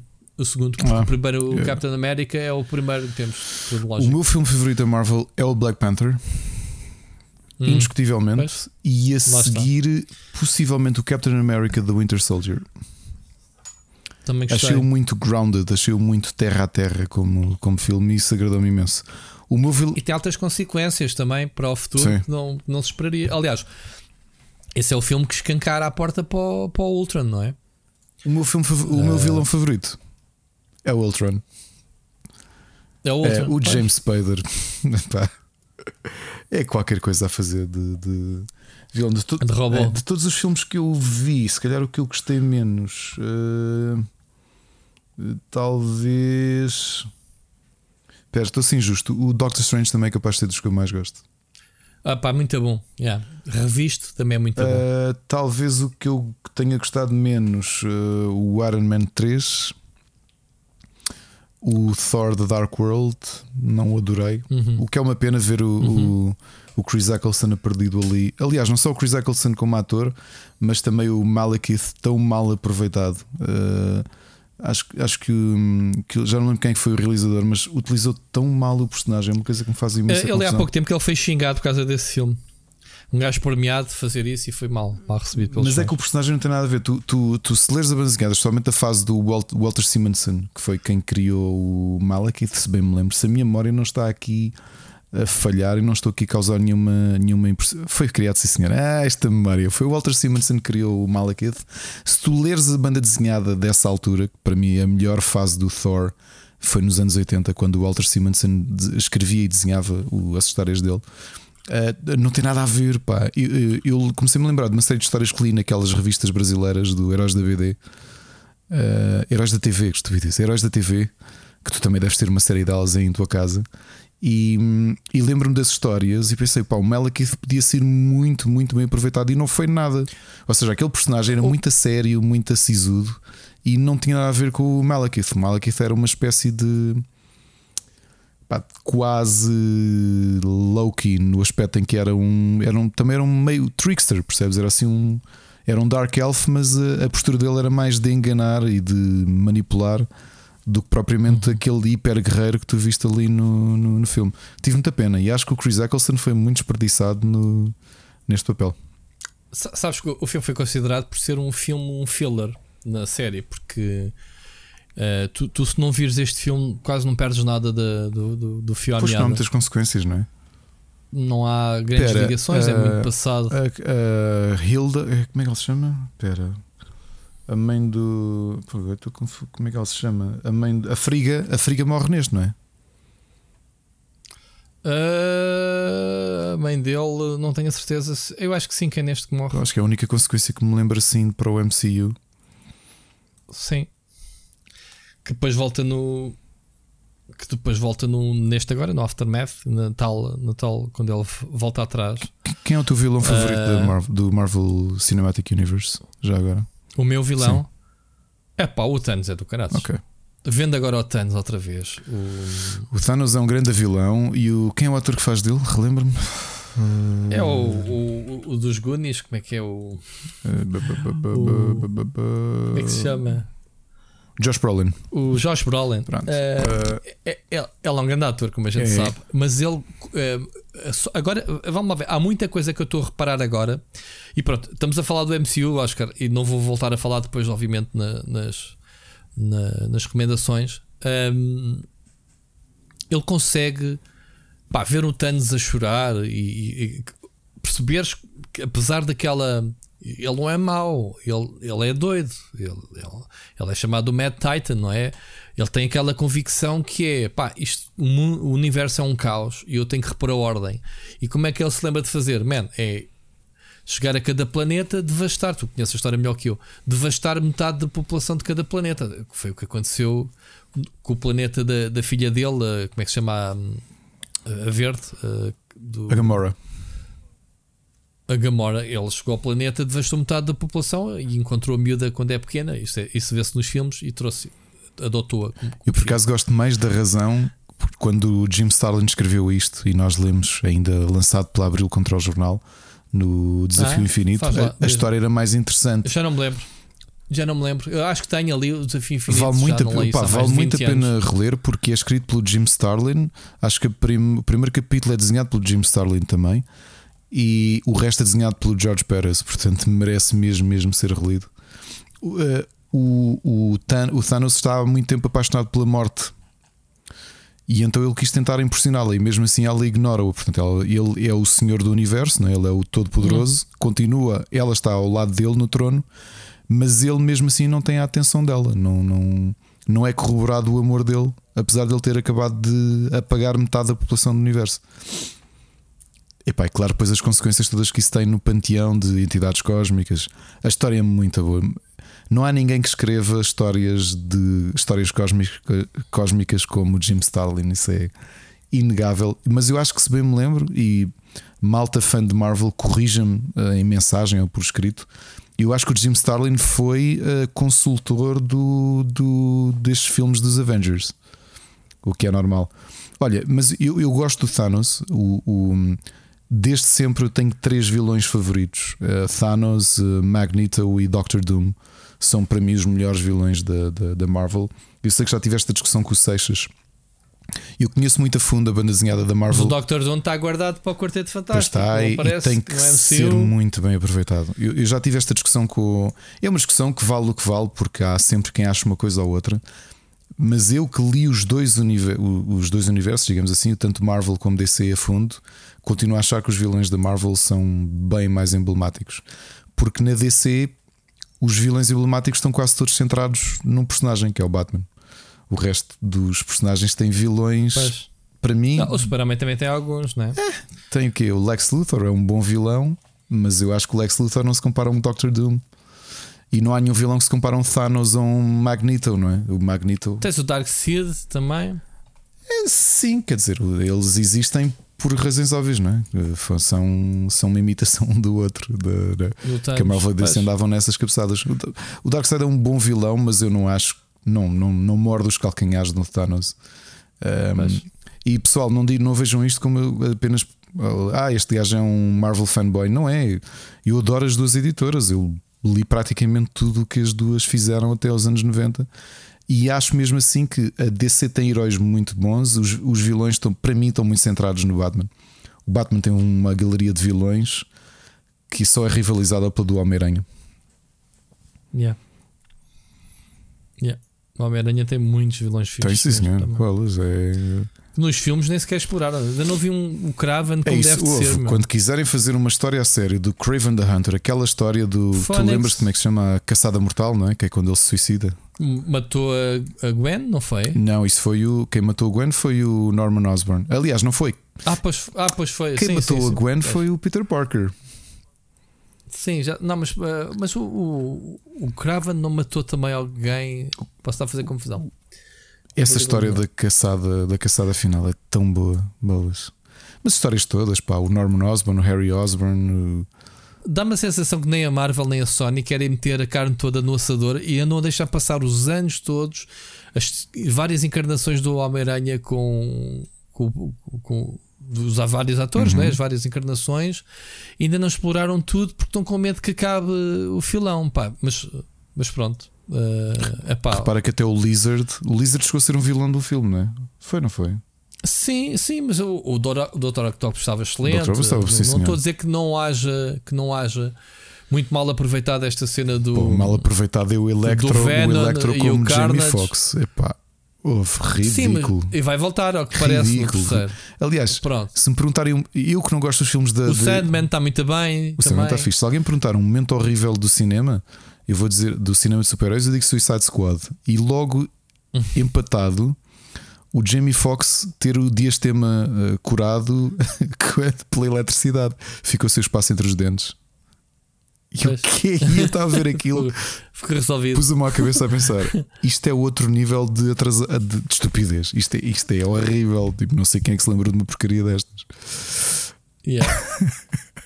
Vamos, vamos ver o que é que vai acontecer. O, pá, eu adoro Spider-Man, tem bem da potencial, mas esta guerra da Sony, tipo, é nossa, é nossa, e a Marvel pá, tem tanto para dar à, à personagem, e depois, olha, estou para ver o que é que eles vão fazer com o terceiro filme. Pá, o- que supostamente estreia no O Natal. Jake Gyllenhaal a fazer de Mysterio também foi tão, tão mal aproveitado. Foi um bocadinho, né? E se bem, e este é o meu Peter Parker favorito, mano. Eu acho que o gajo, olhando agora, Rui, repara quando Ah. tiverem coragem para dizer assim: quando tu vires, pessoal que está a ouvir isto, fechem os olhos e ouçam isto.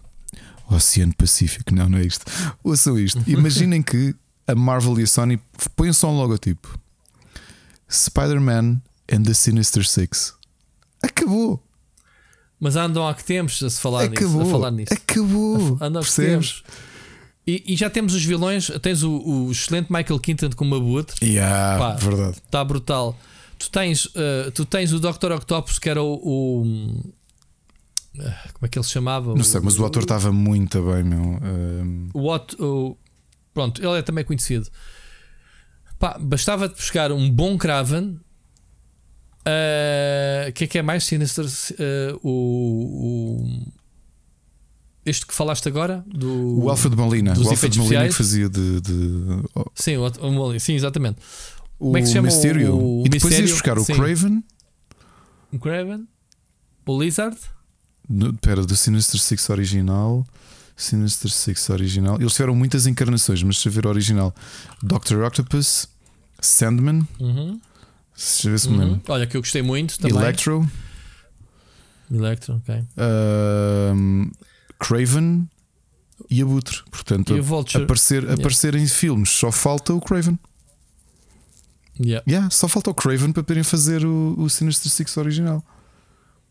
Era tão bom, pá, sério. Era mesmo, mesmo, mesmo muito bom conseguirem fazer isto. É que bastava isso. Imagina esse logotipo: Spider-Man and the Sinister Six. Já está, já ganhou. Não, não, nem aparece aqui o Red Goblin sequer. Ou O Green Goblin. O Green Goblin. O Yeah. Green Goblin é Há o Green e o, e o Red, né? Que se o chama. é Hobgoblin. O- Hobgoblin. Rob, Rob, Rob, Rob, sim. O Jason Massendale. Muito fixe. Hum. Por acaso é um grande vilão. Quando o conseguirem pôr, também vai ser um grande vilão. Faz-me dar vontade de ler eh, Homem-Aranha outra vez. Sabes que eu, que há uns anos, eh, compilei tudo o que era Spider-Man desde os anos em que foi criado. Uhum. E comecei a ler por ordem cronológica. Só que é, é uma tarefa herculana. Lê-se bem, meu. Lê-se bem. É muito número, muito, muitos anos, muita BD para ler. Tens aquela fase, aquela fase depois do Jack Kirby com o John Romita que era muito bom, que cá em Portugal era. era nós tivemos a sorte, cá em Portugal, por causa do- do- dos brasileiros, de termos os reprints do, do, do Homem-Aranha mais antigo. Do mais antigo não é o mais antigo de todos, do Jack Kirby, é na fase seguinte do, do John Romita, Uhum. que era o Teia do Aranha. Lembras dessa revista? Que eram histórias mais antigas. Era, eram só reprints. Se lhe deves ter, vais ver a tua coleção e de repente, olha, tenho teias do Aranha. As teias do Aranha eram, eram revistas só de reprints de histórias mais antigas, não era o que estava a sair agora.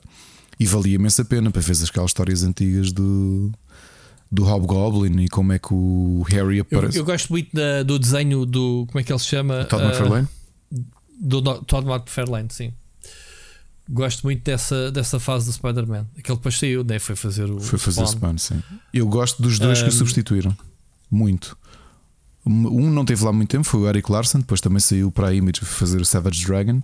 E aquele que ficou mais tempo, aliás, que ainda está na Marvel, já, já está na Marvel há 30 anos, que é o Mark Bagley, que foi quem criou o Carnage.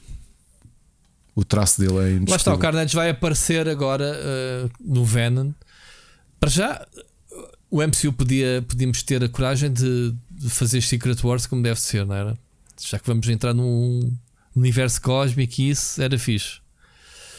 Aí explicava de uma vez por todas quem, de onde é que vinha o Venom. Exato. Não era o fato simbionte. Que pronto, eles têm sempre que inventar de onde é que vem. Na banda, quem leu a banda desenhada, o Secret Wars, sabe que não tem nada a ver com os filmes. Pronto. E isto faz-me um bocado de confusão. E depois tens o Carnage, né, que vai aparecer agora, que será o. O Carnage é o muito conhecido também, pá. Como é que se chama? O. O ator que faz de Carnage. Sim, é pá, o loiro, caraças, estava aqui a falhar. Não me lembro quem é que faz. Já foi anunciado, não já? Fa- Já. Eu ainda não vi o Venom por acaso. Não viste? Vê-se bem, mas lá está. eh, é é anti-herói, não é um vilão, percebes? Eh, não te consigo dizer agora o nome. Estava, estava É Woody. Harrelson.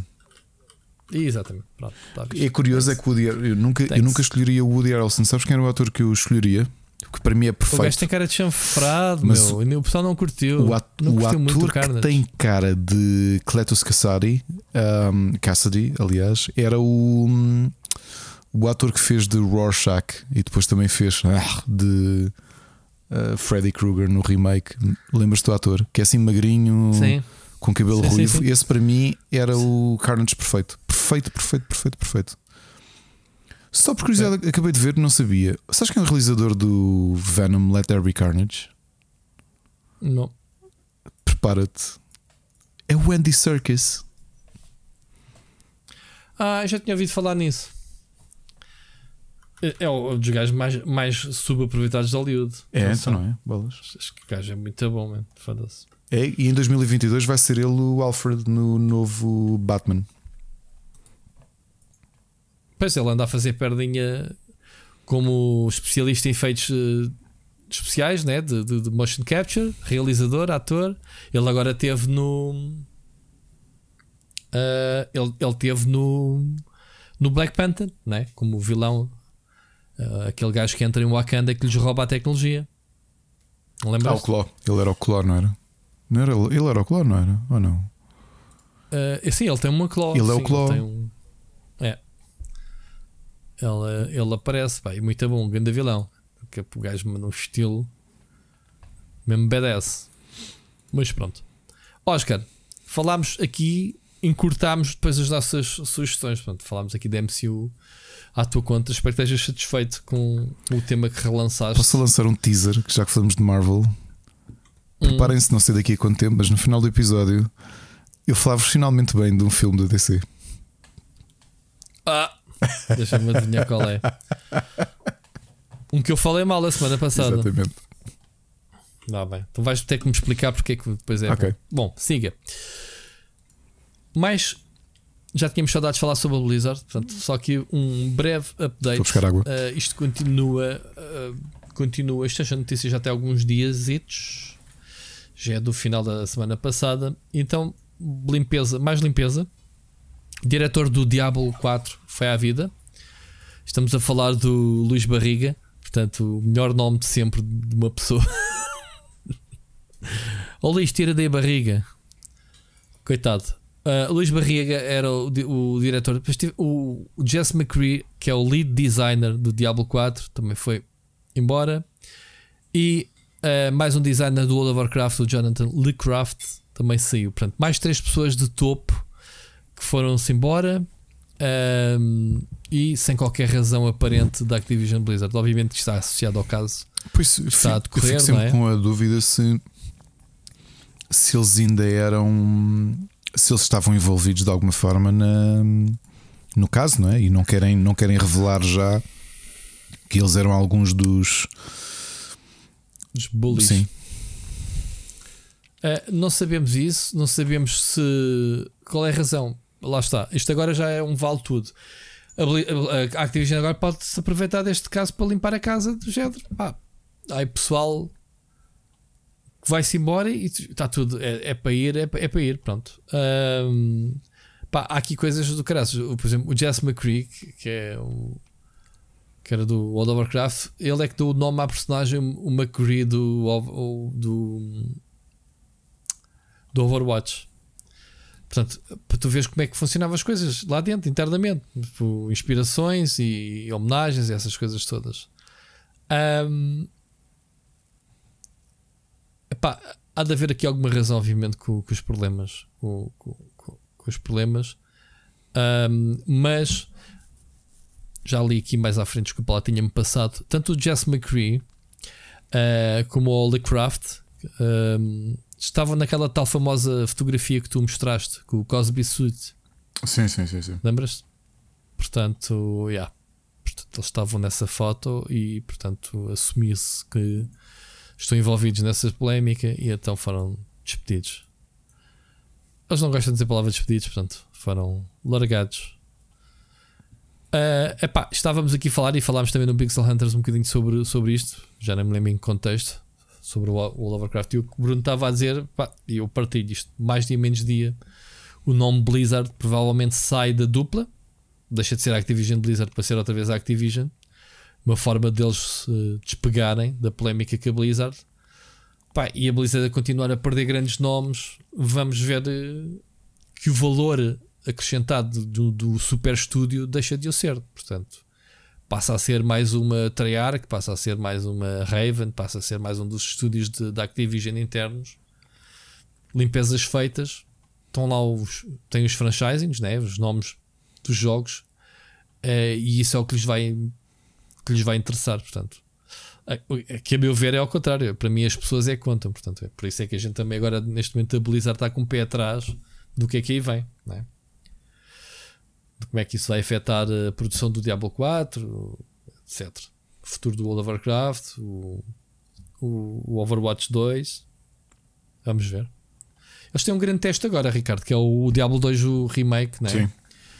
Uh, como é que vai ser a aceitação e acima de tudo vamos ver como é que vai ser o backlash no meio disto tudo se as coisas continuarem quentes como é que vai ser os próprios fãs uh, boicotarem uh, fazerem review bombs e essas coisas todas né? todas essas ferramentas que o pessoal tem às mãos como é que vai ser depois primeiro a qualidade do jogo ver se não é mais nenhum Warcraft Reforged né?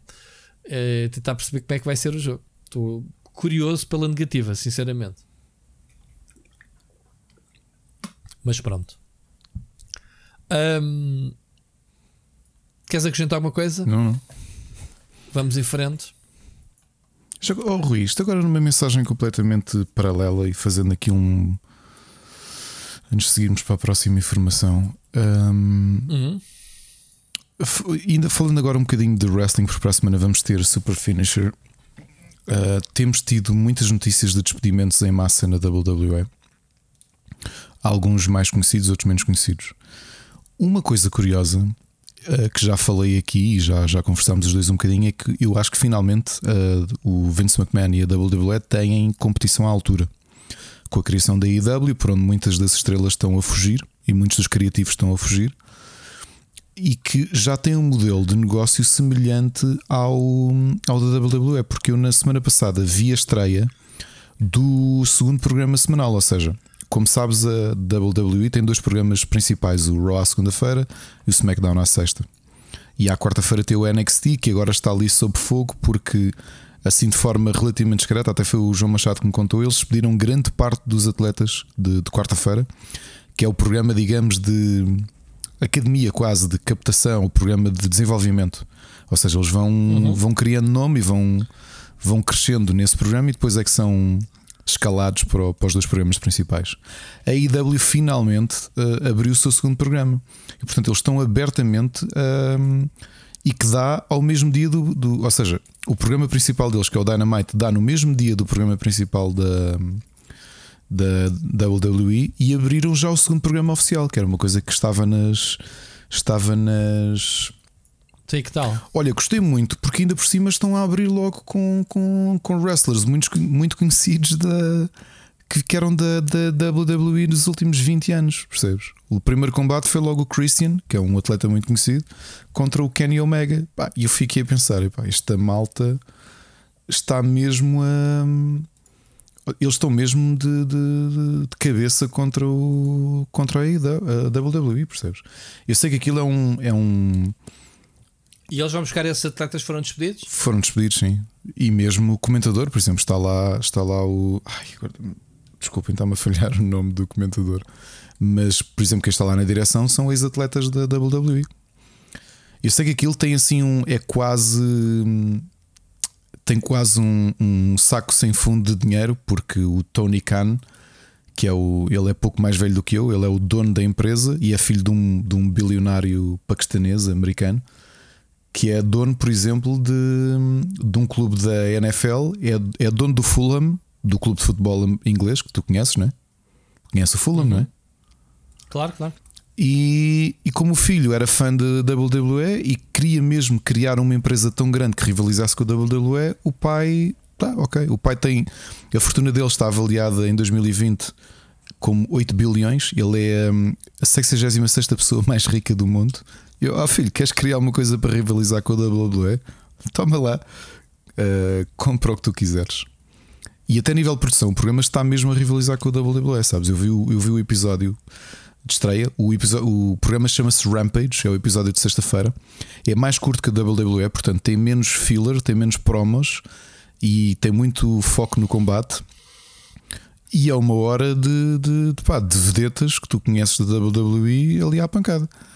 Portanto, olha que os rumores que existem da WWE ser vendida para a Disney pode ser que sejam, sejam verdade, porque ou é agora ou possivelmente esta competição vai fazer o valor da WWE descer um bocadinho. Ok.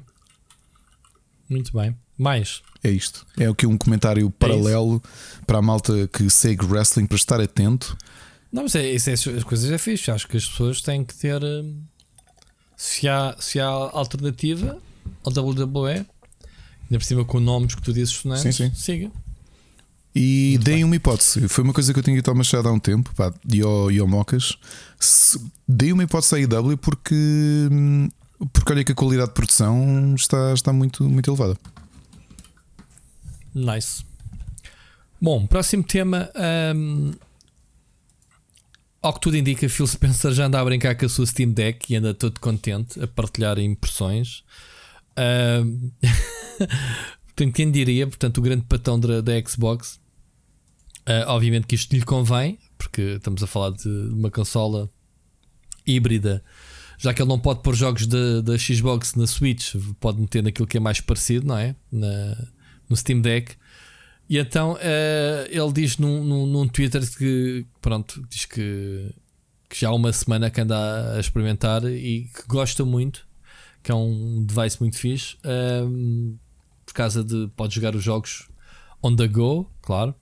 O tamanho do ecrã generoso e os controles que são bastante bons. Portanto, diz que jogou uh, Halo, Age of Empires, It Feels Good, diz ele e que também o xCloud funciona bem. Portanto, um bom plug aqui do Phil Spencer, uh, ainda aqui no, no comboiozinho do, do Steam Deck. Uh, isto significa que o produto é real, Ricardo. O produto estando aí já, já malta VIP uh, a utilizar. E nesta altura, para falarem, quando revelaram, é porque a coisa estava muito avançada no desenvolvimento e na produção também. Não, não, Sim, não outra coisa. O Gabe Noel não brincam em serviço, quer dizer, não. Repara que foi assim com não... quando anunciaram o Alex, não é? Para promover o. Como é que se chama o dispositivo? Ajuda-me. Quando, quando promoveram o Half-Life Alex uh, para promover o. Sim, Alex, isso. É o Stream. Uh, o Steam uh, All of... Repara que aquilo foi tipo: olha, vai ser isto e está à venda. Sim, mas, mas é, o, é o Steam Index, não é? Steam Index, que é a uhum. cena de realidade virtual deles. Mas eh, aí era um bocado diferente porque não era exclusivo para o Index, era, era PC, qualquer aparelho mas, de sim, realidade mas aquilo, virtual. Aquilo que eu te dizia é, é hábito da, da Valve uh, sim, abrir sim, a boca quando a coisa já é muito. Sim, porque quer dizer, porque pode, claro, porque não precisa, porque eles são muito ricos. A Valve é daquelas empresas que menos se ouve falar e temos, seja polémicas, seja grandes anúncios. É, é uma empresa para o tamanho que tem que passa despercebida. Mas devem ser das empresas mais. Deve ser, não. É uma das empresas mais poderosas da indústria dos videojogos. Obviamente que o Steam lhe dá esse poder, uh, mas também como estúdio, como tudo o que faz, portanto, tem dinheiro para investir. Uh, obviamente, os esportes uh, são os monstros também. Basta olhar para o International, por exemplo, uh, do Dota 2. E é isso. Eles agora lançam um Steam, Steam Deck. epá, eu por acaso gostava de ter uma máquina. Ainda estou a pensar se, se compro ou não. Uh, aquilo que eu tenho andado a pensar é: quer isto para. Percebes? É, para testar a máquina, é, vai-me depois fazer uh, jeito nos jogos. Percebes sim, o que eu te estou a dizer? Estou a tentar arranjar aqui um balanço entre investimento barra Uh, para que é que eu quero isto? Portanto, yeah, tenho que decidir. Tenho que decidir depois. Se calhar não nesta primeira vaga, mas depois, se calhar, depois talvez faça a aquisição. Muito bem. Portanto, bom para ti, tio Phil. Fazes aqui inveja à malta. Bom plugzinho, sim senhora. Se calhar vamos ouvir a, a, última mensagem que por acaso é o Bruno Carvalho. Mandou duas mensagens esta que abre semana, e fecha. Mandou-te uma para ti. Abre e fecha. Sabes o que é que abre e fecha também? Muitas vezes seguidas. Uh, uma porta. Uma porta. Poderia ser muita coisa. Poderia ser a boca a falar, por exemplo. É verdade. Bom, vamos ouvir a mensagem então do Olha, e as válvulas do coração? Exato, era válvulas, mas eu dizia-te de outras coisas. Bora, siga, Bruno. Olá Rui, olá Ricardo. Espero que vocês se encontrem bem neste mês mais parado que o habitual. Entrei agora de férias. Foi aqui umas semaninhas mais complicadas, mas pronto, vamos agora relaxar. Acabei de ouvir os dois últimos episódios de Enfiada. Hum, eh, queria eh, começar por agradecer o facto de vocês não pararem, apesar de estar a ser um mês muito parado, não é? como vocês dizem, uma silly season. Eh, opa, mas pronto, eu agradeço. Opa, nem, nem que vocês só venham cá falar das vossas sugestões e o que é que vocês andam a ver, dizer um olá à malta, nem que seja um episódio de, de 20 minutos. Eu sei que é um bocado ingrato, eh, por, principalmente pelo trabalho que está eh, por trás de edição e, e de- depois de, de lançar o- os episódios, essas coisas todas, e depois se calhar não tem aquele feedback que, que- que, pronto, que, que, costuma ter e, e se calhar também desanima desanima-nos um bocado. Pá, eu de minha parte só me resta agradecer, mesmo que vocês venham cá eh, só por 20 minutos ou meia hora falar do que é que vocês eh, estão a ver no momento, se a vossa semana está a correr bem e, e pronto, e ouvir-vos um bocadinho. Eh, queria aqui pedir ao uma ajuda ao Ricardo, que é Ricardo, aconselhaste-me The Wire e aquilo foi no estante. Agora Better Call Saul também foi no estante, não vejo previsão da, da nova season, não é que o, o, o main actor está, está até bastante doente. Eh, e agora? Fiquei outra vez aqui com um buraco enorme para, para preencher. Pá, saca lá aí da tua cartola mágica uma recomendação daquelas que nos faz ficar colados ao ecrã.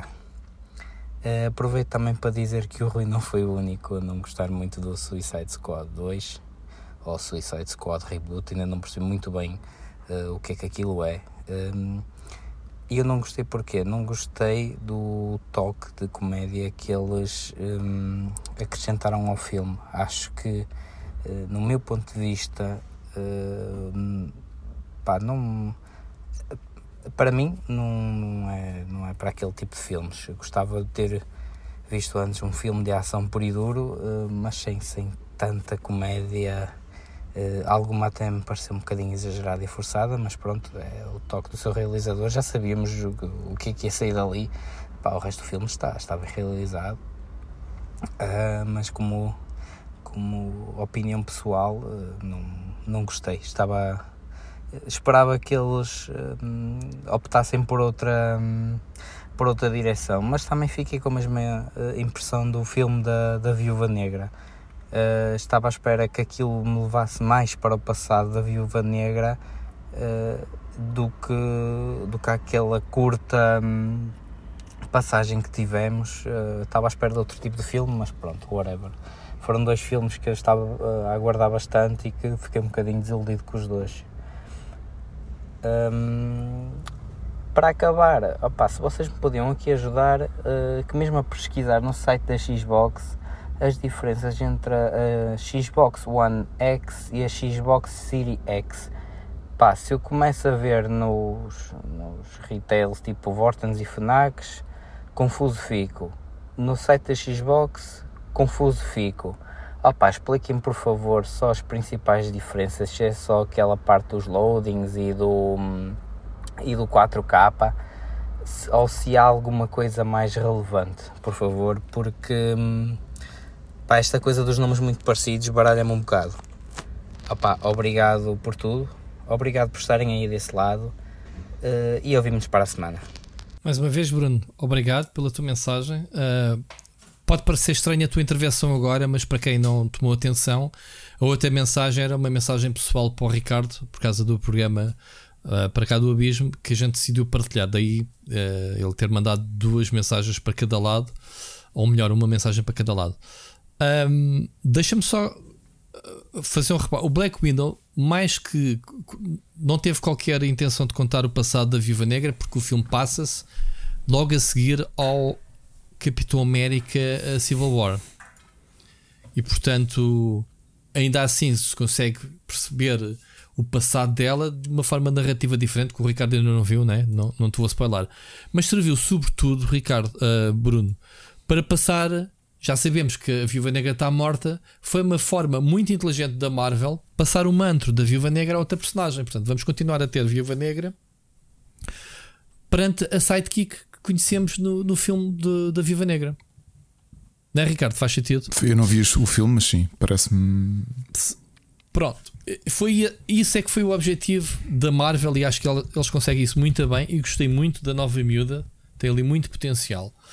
Uh, eles tiveram o mesmo treino, conhecem-se perfeitamente, uh, pá, há humor e apresentou também o pai dela, o pai adotivo dela, uh, mais a mãe adotiva, que são, deves também conhecer da banda desenhada, o, o russo, né? o Capitão América russo. Sim. O Red Guardian. Red Guardian, portanto, poderemos vê-lo, obviamente, também no futuro. Um, epá, sobre a One X e a Series X, não tens que enganar. Tu compra aquela que diz Series X. Arquitetura diferente, uh, nova geração de hardware. Portanto, não é só uh, os nomes que são parecidos, mas isso a Microsoft sempre foi uma troca de tintas com os nomes. Um, parece que aprendeu que, que a Nintendo, que a Wii, que a Wii U. Uh, portanto, sim, é estúpido teres uma Series X quando tens uma One X no mercado, leva a confusões, mas não compres gato por lebre porque a One X é a versão vitaminada da Xbox One, geração passada. Ok? A Series X é como tu dizes, carregamentos mais rápidos porque tem um disco rígido DDR, que a outra não tem, a outra tem um HDD, se não me engano. Tens processadores de nova geração da, da, da Nvidia, da Nvidia, da AMD Uh, e tens, obviamente, toda a arquitetura que a torna uma consola única. Ok? Jogos que tu jogas na Xbox Series X não jogas no One X. Ok? Uh, estamos a falar, obviamente, de jogos de nova geração. Enquanto que na Series X jogas tudo cá para trás, otimizado. Portanto, acho que aqui não tens que enganar, esquece o que as lojas te dizem. O que tu procuras é a Series X, é a nova. Ricardo, certo? Yes. Coisa a acrescentar não. sobre este assunto? Acho que não há dúvida. Um, sobre o, o, as recomendações, o Ricardo já te recomenda se tiver alguma. Se calhar lembrei-me do The Wire, que estás farto de falar não, ele acabou de ver. É isso foi que ele viu. Que isso ele acabou de ver. Ah, ele acabou de ver Olha, o Wire também. Para manteres ah, o mesmo esquece. tom, uh, tenho uma sugestão. Pá, que eu também devorei a série que já aqui recomendei e hum, garanto que não vais largar. É a série que permitiu que essas séries todas existam que é o Oz, a primeira série da HBO com um tom mais uh, maduro, mais violento, uh, mais complexo. É passado numa prisão, é espetacular. Se não fosse, se não fosse o Oz, não te terias Sopranos. Nunca... Oz? Sim, Oz, está no HBO. Uh, também recomendo o Homeland, se ainda não Homeland viste. também é muito okay. bom. mas se queres seguir assim o tema de criminalidade, Oz, porque se não tivesse, se a HBO não tivesse uh, dado green light ao Oz no final dos anos 90, não terias tido Sopranos, não terias tido The Wire, não terias tido o, a televisão como tu o conheces. Nunca terias tido televisão nem a Netflix a fazer séries como fez, ou se der, terias só muito tarde, porque não se fazia televisão daquela maneira. Tu pensas que a televisão, o, a, a, a, a televisão era feita de forma muito mais episódica, literalmente, não é? Uh, tinhas algumas coisas um bocado diferentes, com uma linha uma linha condutora muito mais antológica, não era? As séries antigamente eram, tinham muitas, muitas seguiam aquele modelo procedural, sei lá. Se, se é assim, tipo um episódio hoje, ou vez para a próxima, podiam tocar. O CSI já é posterior, mas vê o caso do X-Files. O X-Files era, era assim a série perfeita. Olha, ou o Pretender, que eu ah, há pouco sim. tempo, a semana passada, vi parte do piloto. Uh, mas as séries eram todo muito com este tom de pá, mesmo, sei lá, um, como é que se chamava em português o uh, Blue Hill Blues, não é? Que era assim, não? Como é que se chamava? A balada, uh, Hill, Hill Blues, um... é a balada de Hill Street, Hill Street Blues. A balada de Hill Street, Hill Street que era uma grande série de polícias. Lembro-me perfeitamente. Via originalmente na e, e, e, era muito. Epá, tu vês o Oz logo o primeiro episódio e vês que aquilo é tudo muito mais fora da caixa. Tu não tinhas televisão assim. Pá, se já tinhas o Six Feet Under, tinhas o Twin Peaks, mas o Twin Peaks, obviamente, há David Lynch, não é uma coisa muito mais freak. O Oz é televisão como tu agora vês, estás a perceber? Com uma complexidade muito grande. Eu aconselho que são. Tinhas um anjo na terra. Tinhas. São o quê? Seis, seis séries, seis seasons. Aliás, tudo aquilo que tu conheces do modelo de televisão nasceu com o Oz. Portanto, se queres uma série para te viciares, vê o primeiro episódio do Oz, vais adorar, mas prepara-te porque é, é uma série que é um murro no estômago, mas constante. Constante, que é vida na prisão, mas uma prisão altamente violenta. Aliás, aquelas prisões de, de segurança máxima, portanto, só. E tem fugas de prisão, não? Tem, tem, mas não vou. É, é engraçado. Eu gosto muito de prisão na ótica da. Não, fuga, mas ali é tipo, a vivência, aquele clima do, dos nazis, sim, sim, sim. as violações, que são muito frequentes, não é? Aquilo é tudo, é tudo cru. Tudo cru, tudo, tudo, tudo cru. E depois é difícil dizer tudo quem cru. é que é um protagonista, mas se era o personagem que tu conheces logo no início, que é um advogado conhecido que, pá, que comete um crime por negligência e vês ao longo daquelas seasons todas a vida dele a ir por água abaixo. A pessoa que ele entrou não e tem nada a ver com. Dele, yeah. né? E pá, depois, claro, tens um grande vilão. E está onde? Está HBO? Um grande vilão, o J.K. Simmons, a fazer do, do, do líder dos neonazis, não é? Que, que é o tipo que mais viola homens dentro daquela prisão. A série é muito agressiva, mas vale mesmo a pena, Rui. A série é, é mesmo daquelas que tu vês e, e não consegues Mas eu não consegui ver o Wired também, caraças. Uh, mas isso tem uma razão, porque eu não consigo meter o HBO no telemóvel, pá, e não. Eu tenho muito mais flexibilidade de ver as coisas no telemóvel do que na televisão. Mas pronto. Muito bom. Olha, por falarmos em, em, em streaming e HBO, só aqui deixar os dados curiosos de, de, de, de, quais é que são os serviços de streaming com mais subscritores. E é surpreendente ver os números que, que uhum. os serviços já que atualmente já chegam. Temos aqui o Colosso da Netflix que tem 209 milhões, 209,2 milhões de subscritores, portanto estamos a falar de números globais, mas eu não, não estava, não imaginei que o Prime Video tivesse logo atrás com 175 eu, por acaso, milhões. Não, fiquei muito surpreendido com os números. será que é a batota deles do género? Olha, tens Prime e, e mantém encomendas à borda.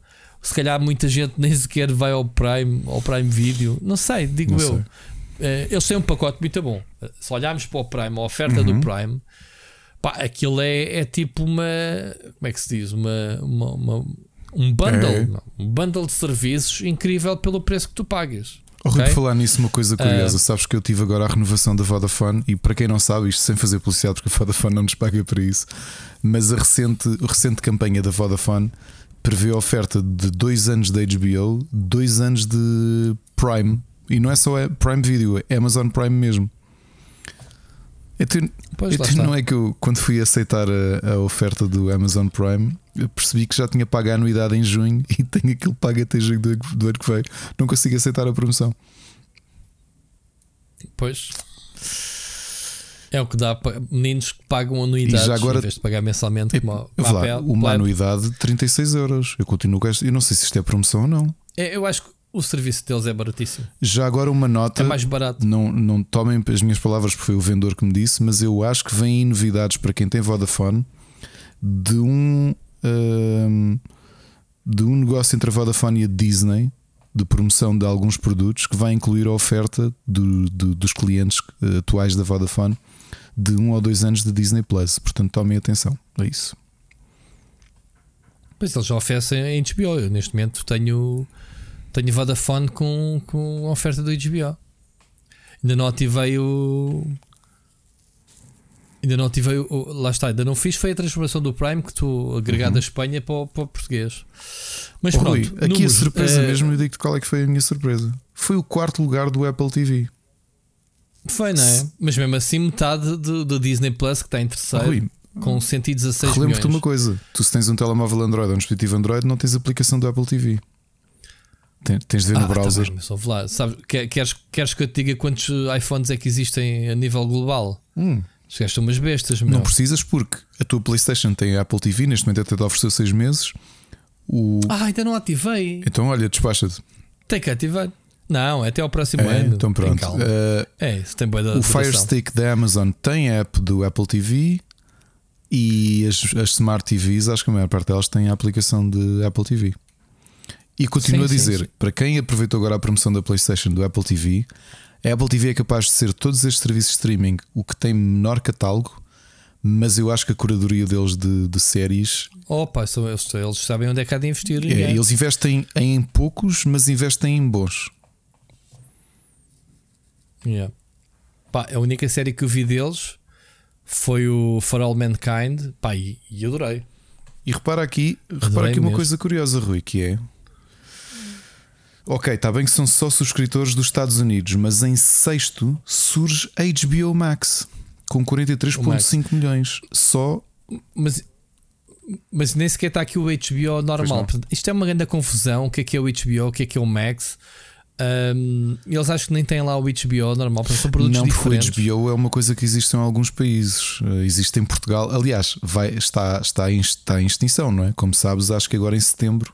Pois eu sei. Eu sei que eles vão, vão baralhar Epá, isso faz tudo, sentido é? porque a aplicação. Nota-se que a aplicação do HBO é uma aplicação. ah, ah, Sem atualizações. é yeah. enteada. Porque pá, tem Sim, coisas. tá- e está toda, toda cheia Tá, de bugs. ouve, na não te guarda os, os progressos entre plataformas. ah, Guarda, guarda. Tens é que voltar. Ah, entre plataformas. entre plataformas. Eu vejo a televisão, às vezes não aparece o botão de resume. Sim. Tens que sair fora da aplicação, voltar a entrar e ver se já lá está outra vez. Uma, uma grande caldeirada. Yeah. Yeah. Mas pronto, HBO Max 43,5 milhões, considerando que é só nos Estados Unidos, e o Peacock, que tem um bocado mais, 54 milhões, também só nos Estados Unidos. Portanto, estes dois, eh, estes dois gigantes, quando saltarem, lembrando que o Peacock, por exemplo, tem o WWE, né, que temos vindo a acompanhar. Um, quando saltar de, de- daqui para o mundo inteiro, estes números obviamente vão disparar. Vão disparar. Depois tens a Hulu, não é? Eu nem sei o que é que a Hulu tem de oferta própria.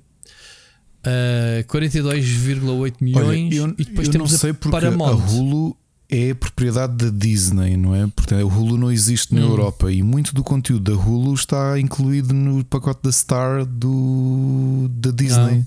Ok. Uh, Ah, ok. Portanto, não te consigo dizer. uh, pá, só se eles lá na América dividem, como o Hulu já era mais antigo, ainda tens catálogo, se calhar não aparece no Disney Plus. Pá, não sei. não- Ou então a Disney já está a fazer aqueles packs de pagas um e recebes o outro. Não Ok. esquecer o que é que falámos aqui a Um, semana passada, que isto não é, não é novo. Reparem que a Sony comprou o Crunchyroll para, hum, para fundir com o Funimation. Portanto, isto já é um mercado Ah, de, estão- de- de fusões. Estão a ver é que o futuro, a guerra vai passar pelo streaming e obviamente eles estão-se todos a reforçar, não é? Estão-se todos a reforçar para isso. Ah, eles ainda se vão, ainda, ainda vão licenciando as licenças umas às outras, né, das suas séries, para, a coisa render para todos. Temos a Paramount mais, a Paramount Plus, em último lugar desta lista, mas ainda assim com cerca de 9 milhões. Eu não- estou, estava aqui a tentar procurar o que é que temos na Paramount. Obviamente que eles têm, têm a Showtime, pelos vistos, eh, como parte do grupo. E Showtime estamos a falar de Dexter, eh, que eu esteja a ver aqui no site dos mais conheci- conhecidos, Good Wife, mas não sei qual é que é a oferta mesmo própria do, disto. Pá, eu sei é que os números são são fantásticos, man. O número de subscritores dos três primeiros, por exemplo, Netflix, Prime Video e Disney Plus, ultrapassarem dos, dos 100, 200 milhões de subscritores, é muita fruta.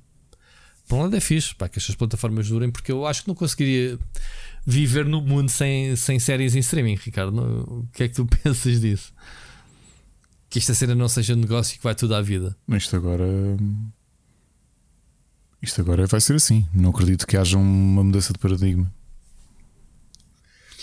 A Disney anda ali a palpar terreno pá, com os filmes. Agora a nova polémica é o Shang-Chi, que pelos vistos só vai estar no cinema e não vai estrear em simultâneo, só passados 45 dias, em que veio o presidente da Disney, presidente ou alguém da Disney dizer que, que continuam a fazer experiências com, com, com as, com as cenas novas entre o cinema e o streaming, e já veio o ator principal do Shang-Chi dizer: Olha lá, nós não somos nenhuma experiência. tipo, quem é este gajo? Eh, não somos nenhuma experiência. E então, pronto, vamos ver como é que, como é, que é o futuro do cinema. O futuro, o futuro do, do, a convivência entre o cinema e a, e a cena digital. Bom, mais alguma coisa a acrescentar, Ricardo, deste, deste assunto? Vamos para o último tema e que se calhar é o mais divertido para ti. Que é aconteceu esta semana, semana passada algo inédito. Algo inédito, não, algo muito raro. Que é o top 30 dos jogos mais vendidos no Japão serem todos de uma plataforma. Que é a Switch. Muito bom. Ou seja, os 30 jogos mais vendidos foram na Switch. Algo que só tinha acontecido em 88, quando todos os 30 jogos eram da NES. E depois, mais tarde, a Nintendo voltou a liderar a, essa tabela, mas a, a, distribuir jogos entre a NES e o Game Boy. Portanto, com uma só plataforma, só em 88 que a NES é que isto aconteceu. Hum. Aconteceu semana passada. Atenção, no Switch. Japão. No Japão. Top 30 de jogos mais vendidos no uhum. Japão, segundo a Famitsu. E então, epá, obviamente que depois de teres a Sony ao barulho, né, que a PlayStation, há, há mais de 25 anos atrás, que o mercado está sempre distribuído. Uh, 30 jogos da sentada é muita fruta, mas isto demonstra um bocadinho, Ricardo, o estado atual Sim, da indústria, que é a Microsoft e a Sony ajustarem as suas, as suas novidades para o próximo ano, ou mais para o fim do ano para o Natal, e a Switch não interessa Natal para eles é todas as semanas, porque se vamos a ver o top, uh, é mesmo uma coisa ridícula. É mesmo Minecraft em primeiro lugar, o jogo que mais vendeu para a Switch. Depois tens uh, em segundo lugar pronto, mais novidade, o, o Legend of Zelda, o Skyward Sword. Depois tens, epá, está em japonês, não sei se consigo apanhar, mas tens aqui em terceiro lugar, para fazer aqui o top 3, o. Como é que se chama o jogo do Crayon Shinshan? Deves conhecer do, Sim, do, do, do mangá qualquer deles. Eu não conhecia o jogo, Pronto. deve ser daqueles que saiu apenas no. Foi anunciado agora, há pouco hum. tempo, segundo apurei. Foi anunciado até este verão, penso. Um, pá, em quarto lugar, o Mario Kart 8 Deluxe, que continua aqui na lista. Pá. Depois vais, vais ter o Super Smash Bros. em oitavo, o Ring Fit Adventure em quinto lugar. Pois é, uma curiosidade, uma coisa que se nota mesmo que é o mercado japonês, que é em nono um jogo de o eBaseball 2021. Que eu acho que é um exclusivo. Que é, é um exclusivo japonês, acho eu. Porque o mercado do beisebol no Japão é gigantesco gigantesco. É? Sim, okay. a, a história do beisebol no, no, no, Japão é mesmo muito, muito, muito importante. Não se... Mais que nos Estados Unidos? Eu não sei se o beisebol não é eh, pessoal de especialista de cultura nipónica, uh, esclareçam-nos, mas eu era capaz de jurar que o beisebol é capaz de ser o desporto mais importante do Japão. O desporto número um. Ok, fixe, não sabia. Mas pronto, não vou estar aqui a dizer os 30 jogos, mas obviamente tens muitos first parties, os Super Marios, os Mario Parties, os Mitupias, os Mario Golfs. Uh, mas depois tens, tens o Splatoon 2, ainda tens aqui o, o, o, o Zelda que saiu com a estreia da, da consola, o. O. Ei, que ainda branca. Uh, Ajuda-me. Rui, só para, só para corroborar, Estou todo queimado. Estou todo queimado. Para corroborar aquilo que, que, hum, que, estava a dizer, com uma larga distância, o desporto uh, que tem mais praticantes no Japão é o, é beisebol. Ok, não sabia. The more you know. Uh, o Breath of the Wild, entretanto, já me caiu a ficha. Um, já agora, só por curiosidade, epá. o wrestling uh, aparecem 1, 2, 3, 4, 6, 7, 8. Nono lugar com, mais praticantes. Tem 3,8% dos praticantes de desporto. É, mas isso é desporto entre aspas, né? Lá está. É considerado desporto o progresso. É? Uh, não, mas eu acho que é diferente. Acho que não é wrestling. Eh, é o wrestling mesmo, a luta, é a luta, a luta livre. livre mesmo. Ok, pronto. Que é engraçado. Tens o sumo também, né? Isto de more you know, pessoal, também estou a aprender isto em, em, em direto. Uh, baseball, sumo, futebol, pois, lá está. ténis, uhum. golfe, boxe, basquetebol, desportos motorizados, luta greco-romana, né? wrestling, e depois futebol americano e futsal. Ok. Ok. Já Muito fixe. Eh, Sim, sim, sim. Apareceria o futebol em terceiro, o que é que é? Mas Curioso. o beisebol com uma diferença. Aliás, aquilo que se calculava é que em 2005 51,7% dos praticantes eh, inscritos, não é? Federados de desporto, era em beisebol. 51,7%. Ou seja, isto são números tipo Portugal em relação ao futebol. Já reparaste? Sendo que desceu Pois. em 2017 para 45,2%. Portanto, vê a dimensão do, do, do beisebol no Japão. Muito fixe. Bom, mas fica aqui então este registro histórico: 30, 30 jogos da Switch no top 30 dos mais vendidos da semana passada. Esta semana, como temos o Ghost of Tsushima Special Edition, talvez fure aqui o top, mas vamos ver. Ricardo, estamos falados de notícias, vamos passar às recomendações, vamos ao gameplay. Split Chicken. Gameplay. Posso começar eu? Claro.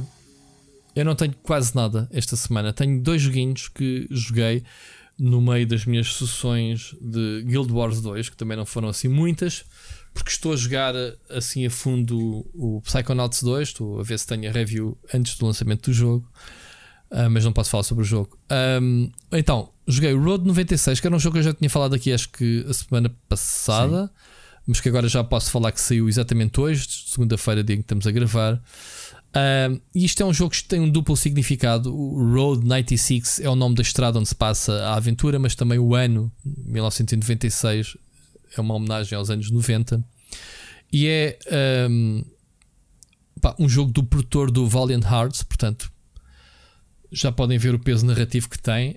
Um, e é basicamente a história de vários jovens que querem fugir do país. Falámos aqui semana passada por causa da- das mensagens apagadas no Facebook por causa da conotação política deste jogo. Ricardo, lembras-te? Em que o Facebook confundiu as as- a- a- o trailer, lá, a mensagem política do jogo que é fictícia com mensagens políticas reais, portanto foi, foram banidos e foram censurados, que é uma estupidez.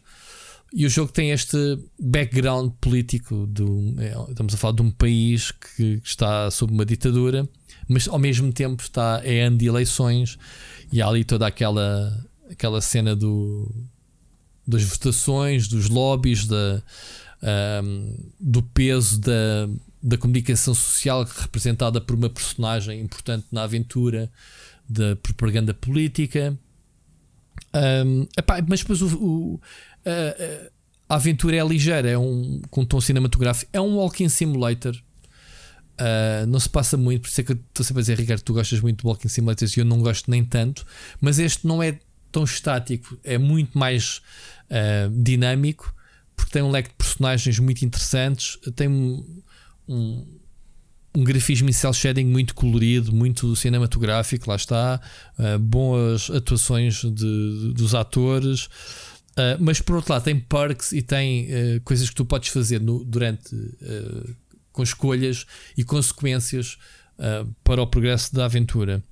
O que é interessante é que entre os pontos-chave do percurso existem escolhas que tu fazes e o cenário seguinte, ou aquilo que se passa a seguir, é gerado de forma procedural. Portanto, temos uma aventura com uma história contada aleatória. Eu vou ter uma experiência, Ricardo, tu vais ter outra, e não é o facto de andarmos a saltar entre as personagens, porque tu no fundo não saltas, tu começas a aventura, cada capítulo é uma personagem, e o objetivo de cada capítulo, o objetivo de cada personagem é levares a personagem do ponto A a B, que é, neste caso o ponto B é fugires do país, é, é passares a fronteira para outro país tu não queres saber da- daquilo. Portanto, e, e, a- e o background da história é exatamente esse: um cartazes de desaparecimento misterioso de jovens. Jovens esses inconformados com, com as suas intenções com o governo e fogem. Mas a forma como tu fazes essa road trip é contigo. Queres ir apanhar um táxi? Tens dinheiro para um táxi? Ok. Podes apanhar uma boleia? E quem é que te vai dar uma boleia? Poderá ser uma outra personagem. Há várias personagens que vais encontrar numa run ou noutra que tu vais reconhecendo porque já experienciaste a aventura com uma das personagens. Estás a ver? Tudo interligado. É uma, é uma cena muito única, muito esquisita. E tu vais é conhecendo as personagens com que tu vais cruzando. Vais conhecer. o objetivo não é conhecer a tua personagem, ok? Mas conhecer as personagens com que te vais cruzando da perspectiva da personagem que estás a controlar no momento. Faz sentido, sim, Ricardo, sim, sim. isto? Deixaste-me com muita curiosidade para Ou seja- experimentar o jogo, por acaso. Portanto, as personagens que tu vais conhecer, até tens uma barra de percentagem em cada run dessas personagens que vais descobrindo. E, e quando descobres a personagem, ela está escondida, mas quando tu descobres, aparece o, o, o logotipozinho da personagem, a fotografia da personagem, com o grau de percentagem do que é que tu já conheces as percentagens. E tu ficas é com curiosidade da personagem que tu conheces. Eu, eu coloquei hoje um vídeo e quis colocar um vídeo muito curto, só com um trechozinho, que era um taxista psicótico. Que tu vai- lá está, vais à boleia do táxi, podes apanhar o gajo ou não, mas há uma probabilidade de o conheceres. E há aqui umas reviravoltas muito esquisitas no meio das tramas que tu depois só vais ver o. Ah, agora percebo porque é que o gajo na outra run que eu fiz agia daquela forma. Estás a ver?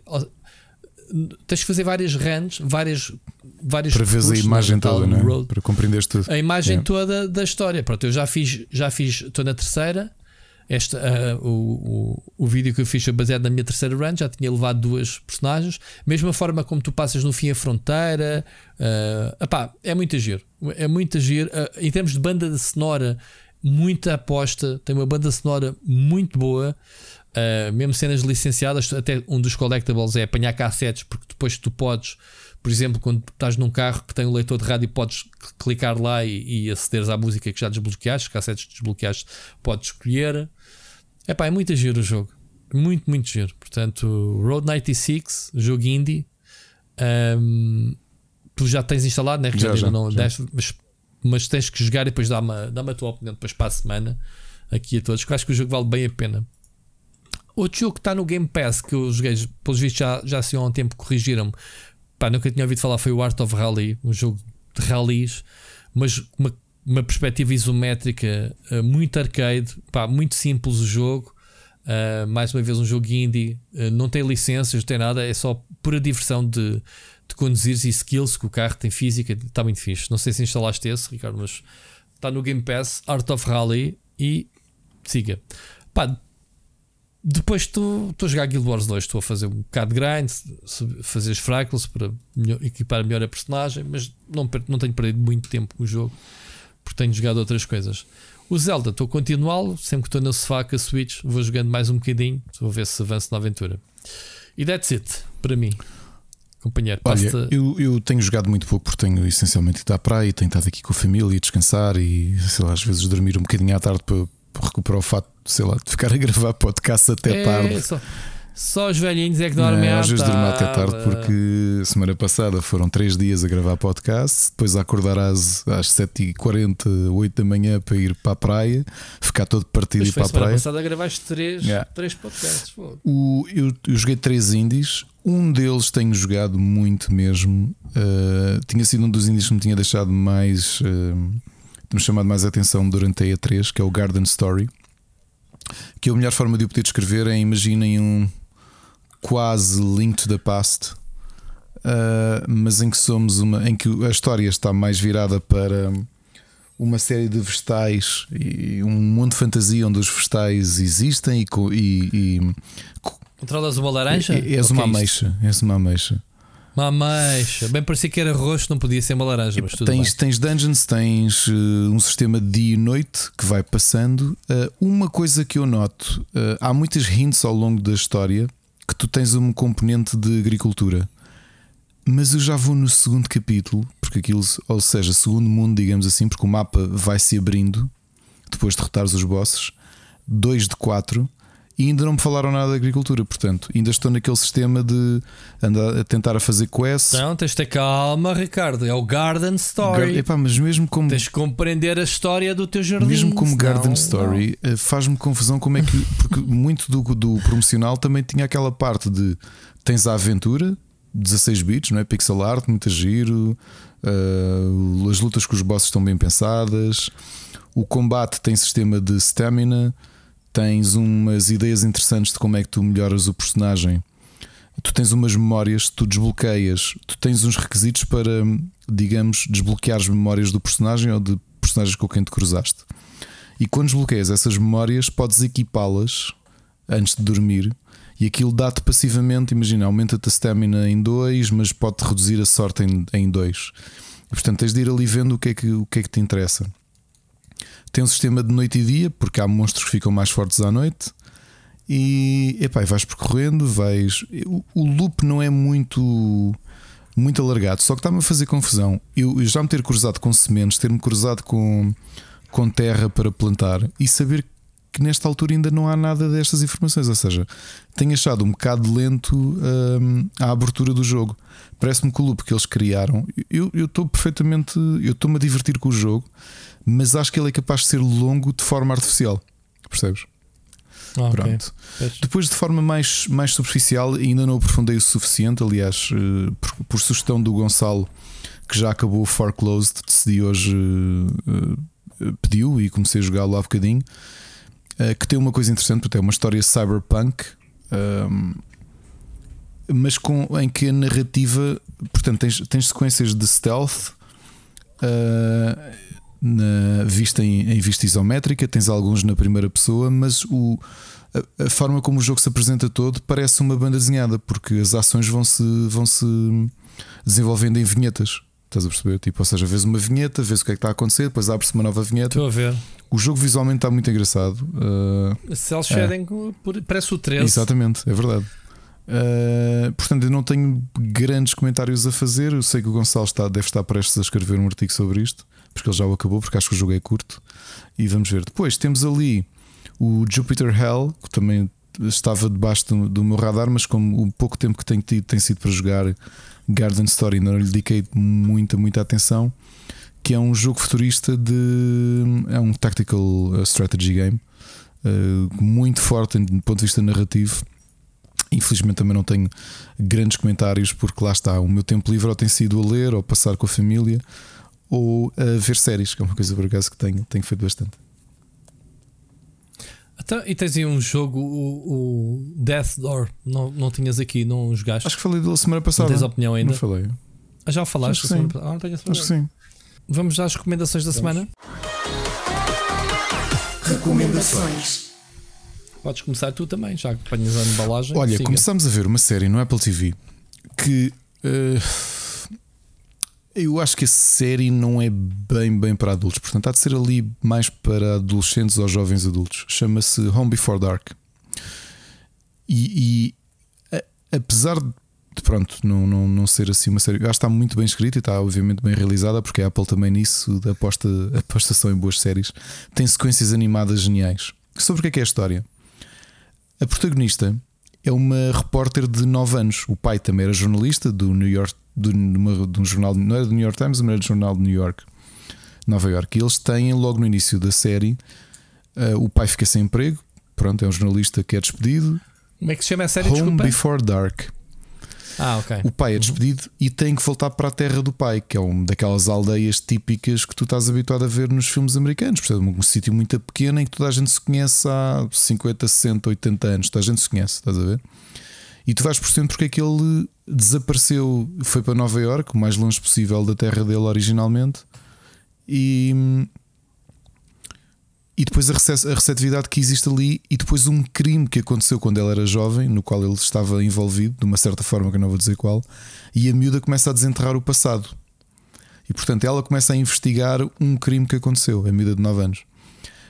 Só a miúda acho que faz a série, porque é, a personagem dela é, é para já uma miúda, é uma grande atriz e a personagem é bastante interessante, porque é hum, Epá, e veres aquela, aquela tenacidade de uma, de uma miúda de 9 anos, claro que há coisas que são um bocado irrealistas.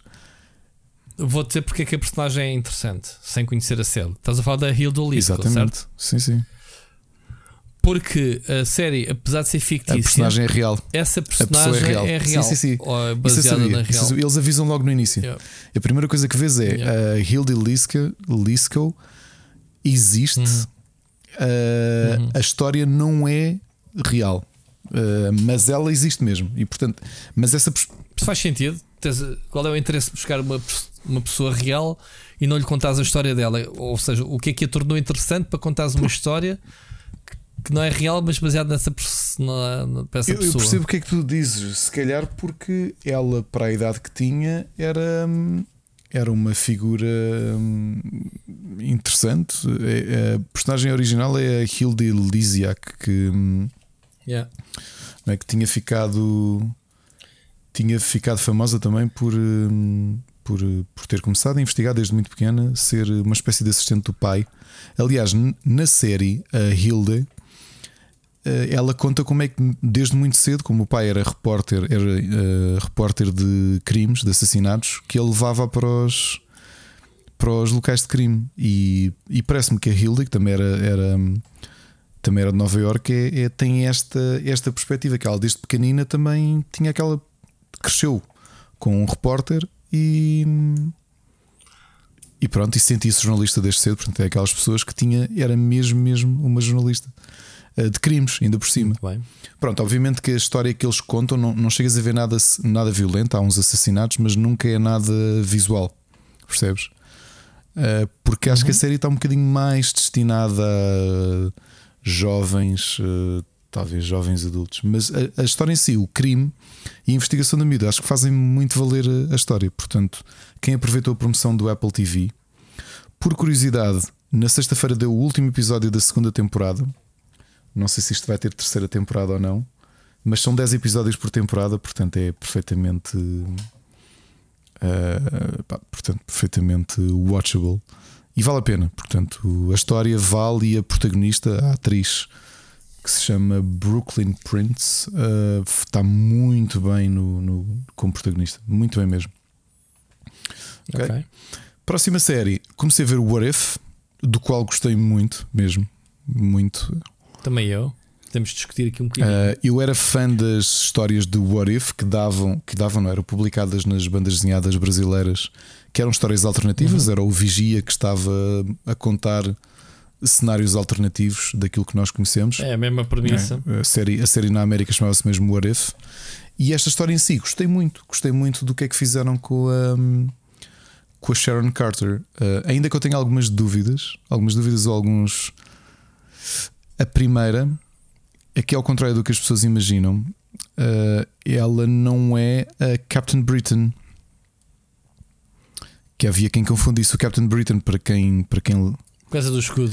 não é só isso. Uh, uh, para quem se lembra, o Captain Britain surge no- nas páginas do Homem-Aranha, o personagem Brian Burdock, em que ele era um, ele é um britânico que teve um acidente e o Merlin dá-lhe duas ofertas. Se ele quer um medalhão ou uma espada, e ele escolhe o medalhão. E o medalhão permite-lhe transformar, tra- permite-o transformar-se nesse super-herói que é o Captain Britain. Um tempo depois, uns anos depois, ele deixa a roupa que tinha, que era vermelha, com, com o leão, com o Albion.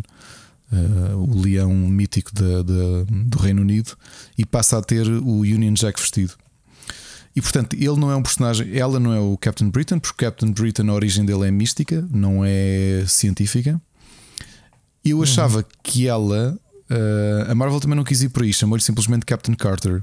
Eu pensei que ela era um personagem que existia nos anos 40 na Marvel, que era o Union Jack que era um personagem que representava os britânicos numa super equipa de heróis que, que- do qual o Capitão América também fez parte, que combatiam os nazis. Eu pensava que, pensava que ela era ele, mas também não é isso. Eles fizeram dela uma coisa à parte. Captain Carter, como disseram. Olha, eu gostei, muito. Para já, a animação, a animação estava muito boa. Espetacular. A animação estava muito, muito boa. Adorei mesmo. Pá. Aquilo é. Depois, depois tirando, tirando o Steve Rogers, eh, praticamente o elenco regressou para dar, eh, para dar voz já aos personagens do MCU. Portanto, mais oficial que isto não, não poderia ser, não era? Não são todas, mas pa- ela, ela é a mesma. A Carter da série é ela, portanto, a mesma atriz. Uma, uma, Ah, uma curiosidade tive- para nerds. Ela salva os Howling Commandos, do qual o Dundang Duggan eh, é o personagem mais reconhecível, porque é aquele ruivo com o chapéu. Sendo que falta ali um personagem original dos Howling Commandos, que era o seu líder, que é o Sergeant Nicholas Fury, que não está ali, curiosamente. Na banda desenhada seria ele o líder daquele grupo. Uhum, ok. E eu até estava à espera de ver, será que aqui vão mostrar o Nicholas mais novo e ainda sem a pala? Ah, afinal, não. Aqui, aqui a questão é: isto é. é- isto, isto não, não é nada, não tem nada a ver com o MCU, portanto, não vamos ver a Captain Carter no MCU no futuro. Que eles já disseram, não é, não é digamos assim, uma forma deles trazerem eh, Uhum. personagens para o universo, pois não. É, é mesmo uma cena off. É, é- são realidades paralelas. Mas isto, isto, considerando o Loki, poderia fazer sentido haver, haver a encarnação de, de- de carne e osso destas personagens no, no MCU ou não? Poderia acontecer, sim. Uh, poderia acontecer. Ou, ou seja, é basicamente um vale tudo já, um cheque em branco à, à Marvel para, para fazer o que quisesse no futuro, não? O que é que. Epá, não acredito que eles queiram ir por aí, porque a ideia do What If sempre foi deixar aquilo completamente paralelo e é um- a sua própria realidade, é um exercício de imaginação. E acho que é isso que eles querem fazer aqui. Não se. Estava aqui a ver um- uma foto do. Como é que se chama o boss da Marvel? Do. Qual? Do editor ou do Joe Quesada? Não? Não, o boss da Marvel, quem é o, o produtor da, da, da Marvel Ah, Studios, de- o, dos o filmes. Kevin, Kevin O Feige. Kevin fez. Estava a ver uma foto dele a apresentar o What If no Comic Con e basicamente todos os atores, todos os atores do MCU, ou quase todos, porque já vi que o que, faz de Steve Rogers não alinhou nisto, está mesmo reformado, está cá tudo. Estão cá todos para fazer para entrar nos vários episódios. Desde o Chadwick Boseman, que pelo que parece gravou antes de, falecer, o Pantera Negra. Tens o Chris Hemsworth do Thor, o Samuel Jackson, ehm, tens o, o Loki, o Tom Hiddleston, o Mark Ruffalo do, do, do Hulk, o Josh Brolin do Thanos, enfim, you name it, está cá tudo. A Nicola Portman, ela tu estavas a falar um bocado que ela não queria voltar ao universo, Ah, até o Taika Waititi, do, do, seu- do seu, como é que se chama a personagem dele, do, do, do Thor, da, aquele homem de pedra. Sim, o uh, Ko- Muito Korg- engraçado. Korg. Korg. Korg. Epá, ainda agora vi no, no Avengers quando, quando eles foram buscar o Thor Gordo a New Asgard, uhum. né? Que, que, os Asgardianos vieram para a Terra, entretanto, os sobreviventes. Um, e eles estão a jogar PlayStation 3. Lembras dessa cena? Epá, epá, relembrei agora. Está muito engraçado. Acho que o, o, o O que, é tá que eu achei do episódio, sem fazer grandes spoilers, é, é, foi, foi o comentário que fiz hum. no fim. Acho que foi muito bem escrito. Porque. Curto, curto mais. Mas foi muito bem escrito porque se algo que tu sentes, principalmente para quem leu a banda desenhada do, do, do Capitão América. Uh, que é o fato de, de, de, algo que ficou sempre entalado no Steve Rogers foi o fato de o, É o dança. grande amor dele, a Sharon Carter, uh, desculpa, a Peggy Carter, não. não ele nunca ter concretizado esse amor, porque eles andaram uh, desencontrados, não é? Ele ficou. Yeah. um,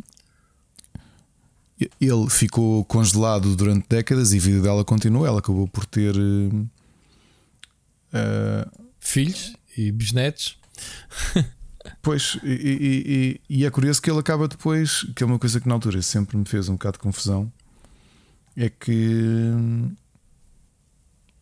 ele foi o retcon, mas essencialmente o, o Steve Rogers, quando acorda, portanto, aquilo que deveria ser o equivalente aos anos 60, ele conhece uma, uma pessoa chamada Sharon Carter, que depois descobres que é uma agente da Shield, e que inicialmente era a irmã mais nova da Peggy, mas depois foi reescrita como sobrinha da Peggy que a treinou e and so on and so on. Mas que é a agente 13, não é?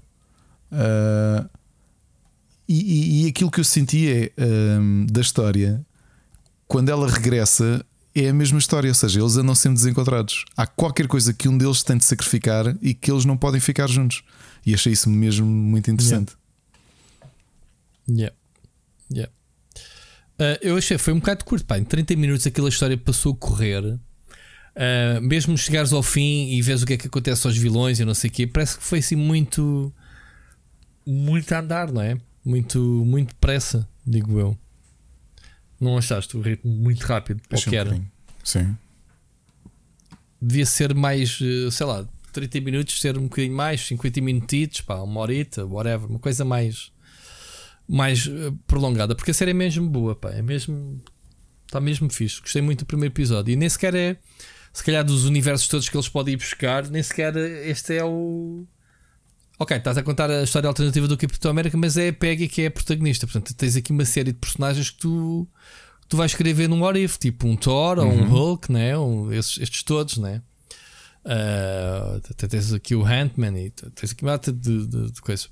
Não sei quais episódios é que já foram prometidos para esta. Não sei, isto vai ser uh, semanal ou não? É semanal, é quarta-feira já temos um novo episódio. O que é mau é, agora este é o- a série que veio preencher o Loki e pronto, a gente vê aquilo numa hora do almoço e está fit. Dá, vai, siga para o próximo. Ah, também eh, isto parece-me ser uma série antológica, portanto não vai ter ligações uns para os outros, portanto, quando parece, portanto, está tudo bem. Muito bem, então, What If? eh, tens mais alguma coisa? Ah, tens o Suicide Squad. Deixa-me só dizer-te que antes, antes de passares a, a tua opinião, eu vi o- ontem o, o Bloodshot do, do Vin Diesel, um filme que foi um, um grande flop de bilheteira, eh, que também, coitado, também teve o azar da, da pandemia no ano passado não ter sido apanhado um bocadinho por isso. Eh, e acho que agora a Netflix, eh, que a saída da Netflix veio dar um novo fulgor ao filme, está nos tops, está a ser muito visto e já se fala até de uma sequela inesperada. Não, não fiquei fã do, do filme, não, não achei assim nada de especial. Isto é basicamente um soldado mercenário que morre e através de tecnologia. Tu conheces a banda desenhada, Conheço né? pouco, é da banda Valiant, uh, da Valiant Comics, bem lembro, li pouquíssimo. Me- parecia-me assim um soldado, uh, parecia um personagem genérico dos anos 90. Sim, pronto, é um soldado que depois é, é- tem um tratamento de nanotecnologia que ele basicamente fica eh, imortal, digamos assim. Sempre que leva um tiro, eh, o seu sangue, que é composto por nanocélulas, volta a reunir-se e voltar tudo ao mesmo. Pá, depois é a história do gato e do, do rato. É, é- o pessoal que lhe faz aquilo quer apagar-lhe a memória eh, para reprogramá-lo para ser um super soldado. Ele lembra-se, vai-se sempre lembrando e anda num loop constante. Pronto, basicamente é isso. Mais ou menos a história do, do costume. Do, já que não pode ser nosso, então a gente destrói-te. Pronto. Clichê do caraças. Não gostei muito, sinceramente. Acho que até a Mónica gostou mais do que eu, que eu acho que ainda, que ainda tive ali, ainda dei um ronco ou dois pelo meio do filme. Que achei-me um bocado secante, mas pronto. Bloodshot. Ricardo, tens, tens aí ainda tens duas coisitas. Queres, é uma, queres uma, uma, sim, uma, uma série que comecei a ver e estou a gostar imenso, uma comédia. hum, Sabes que eu normalmente tento ver os pilotos de comédias eh, novas. Esta tinha-me passado completamente ao lado. eh, está a dar na América. eh, Não está em nenhum programa, não está em nenhuma plataforma de streaming, mas chama-se Kim's Convenience. E estou a gostar muito porque é, Deixa-me adivinhar, é sobre uma loja de chinês. é uma loja de um coreano. A loja, Ah, é loja um coreano, coreano pronto, e é a, a- é uma comédia, mas uh, uh, com single camera. E a dinâmica da família dele, né? que ele e a mulher são imigrantes coreanos. A mulher, os dois falam um inglês com um sotaque muito, muito apertado. Os filhos já são americanos. Ela, a filha ajuda lá na loja, está a estudar eh, belas artes e, portanto, é engraçado depois ver o pai com aquela perspectiva muito pragmática e as, as interações que tem com a filha. E o filho que está um bocadinho mais separado da família, que também trabalha num, num rentacar. E a família, não é? Que tenta representar aquela perspectiva dos coreanos, daquilo que representam no filme, não sei se com alguma legitimidade ou não, daquele, daquela vontade de, de chegarem o mais longe possível, não é? Os pais trabalharem muito sem parar com o objetivo dos filhos poderem ter carreiras como médicos, como cientistas, como estás a perceber. E eu tenho gostado imenso, acho uma série muito descontraída, eh, muito bem escrita, tem momentos hilariantes, Onde é que está? Onde Está- é que está, está- a passar? pesquisável, Planete. Pesquisava. Ok. Eh, mas parece-me assim uma comédia de, de- das novas. eh, a próxima que tenho na fila para procurar eh, é a nova série do, do Ted Danson. Depois de, de acabar o Good Place, ele agora está a protagonizar uma comédia que está com boas reviews chamada. Estás a falar do Cheers? O Ted dança do Sim, Cheers? que era um dos protagonistas do Good Place. E agora está a protagonizar uma série chamada Mr. Mayor. E as reviews são muito positivas. Agora sim, Suicide Squad é o primeiro filme da DC que eu gosto. Ok? O Gonçalo Carvalho tem toda a razão. Tu também tinhas razão em algumas hints que, que- algumas coisas que disseste aqui. Para quem conhece Suicide Squad a sério, Suicide Squad tinha que ser realmente um filme. Pode ter o nível de violência que tem, porque acho que está no ponto certo. Uh, os pontos de humor é o James Gunn, portanto, não, não se esqueça que é o tipo que se tornou famoso na troma, não é? Portanto, ele veio daquela coisa série B que tem que ter palhaçada lá pelo meio. Seja um filme de terror ou não, aquilo tem, tem, tem que ter palhaçada lá pelo meio. E foi a forma dele tentar transformar o universo da DC naquilo que é o sucesso da Marvel, porque todos os filmes da Marvel têm comic reliefs, não há nenhum filme que seja exclusivamente sério. Talvez o mais sério de todos seja o Black Panther. Não me lembro assim de um comic relief muito óbvio. Bem, Suicide Squad. Uh, obviamente que este Suicide Squad é baseado na, na, no Suicide Squad da era moderna, que foi criado pelo John Ostrander e não a versão original dos anos de 59 ou de 60, que era um grupo de soldados uh, que faziam, que levavam missões uh, perigosas. Este é o caso, é o que foi criado pelo John Ostrander, uh, já me lembro se 88 ou 87, que é um grupo de super vilões que, a quem é dada a hipótese de hum, reduzirem a sua sentença fazendo missões que não são reconhecidas pelo governo americano e coisas que possivelmente os vão matar. O nome oficial da equipa é Task Force X. E acho que vamos todos fazer como a própria Warner Brothers está a fazer e a DC também, que é este é o primeiro filme do Suicide Squad, não é? Porque não existiram filmes anteriores. Este é o primeiro. Verdade? Este filme de 2021 com o James Gunn é o primeiro filme do Suicide Squad. Não é, não é bem. É, é, é uma é uma sequela. É uma, é uma sequela do primeiro, mas uh, eu sei que estás a ironizar, mas é, é, é, convém esclarecer que o pessoal diz que isto é um reboot, mas não é bem. Isto é, é uma, é uma sequela sem mencionar o que é que Sim, se passou anteriormente exato. no primeiro. É... As personagens, uh, até porque as personagens do primeiro que sobreviveram aparecem. Sim, Harley Quinn e o Rick Flag Jr. E, o, e ela, a, a chefe deles, Sim. né? Amanda, depois. Primeira coisa, fazendo paralelismos, obviamente, com o primeiro filme. O, o personagem que o Will Smith fez no primeiro, o Deadshot, não tem nada a ver. Portanto, ele fez do Will Smith, como já disse aqui várias vezes. Não, porque estão a guardar o Deadshot para o regresso, para uma série ou filme. Epá, mas se for com o Will Smith, epá, por favor. Meteram o Will Smith no bolso, estou a dizer. É, quando for preciso, vamos buscar Mas para quê? Aquilo não é. Aquilo, aquilo não é o Deadshot. O personagem que o Will Smith. Mas o Will Smith chama bilheteira, Olha, meu. O que é que tu queres? O Will meu? Smith podia. Will Smith vende Will Smith filmes. fez do Deadshot, podias-lhe chamar Ricardo Correia. Olha, como é que se chama o vilão que ele faz? É o Ricardo Correia. Ah, oh, o Ric...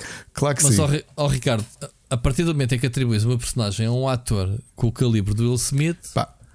a personagem é para quê? Por isso é que não o mataram, por isso é que ele não apareceu. Pá, ele eu não acho o Will Smith nada de especial, acho que ele fez coisas interessantes. Em geral, acho que ele é muito limitado. Mas isso é a tua opinião, não é, o, não é a Pronto. opinião de quem vende okay. bilhetes. Segunda coisa, Pronto. aquilo não é o Deadshot. O Will Smith fez do Will Smith. O que ele fez foi uma merda. Pronto. Aquilo não é nada. Pronto. O Deadshot é um personagem okay. brutal, com potencialidades estrondosas.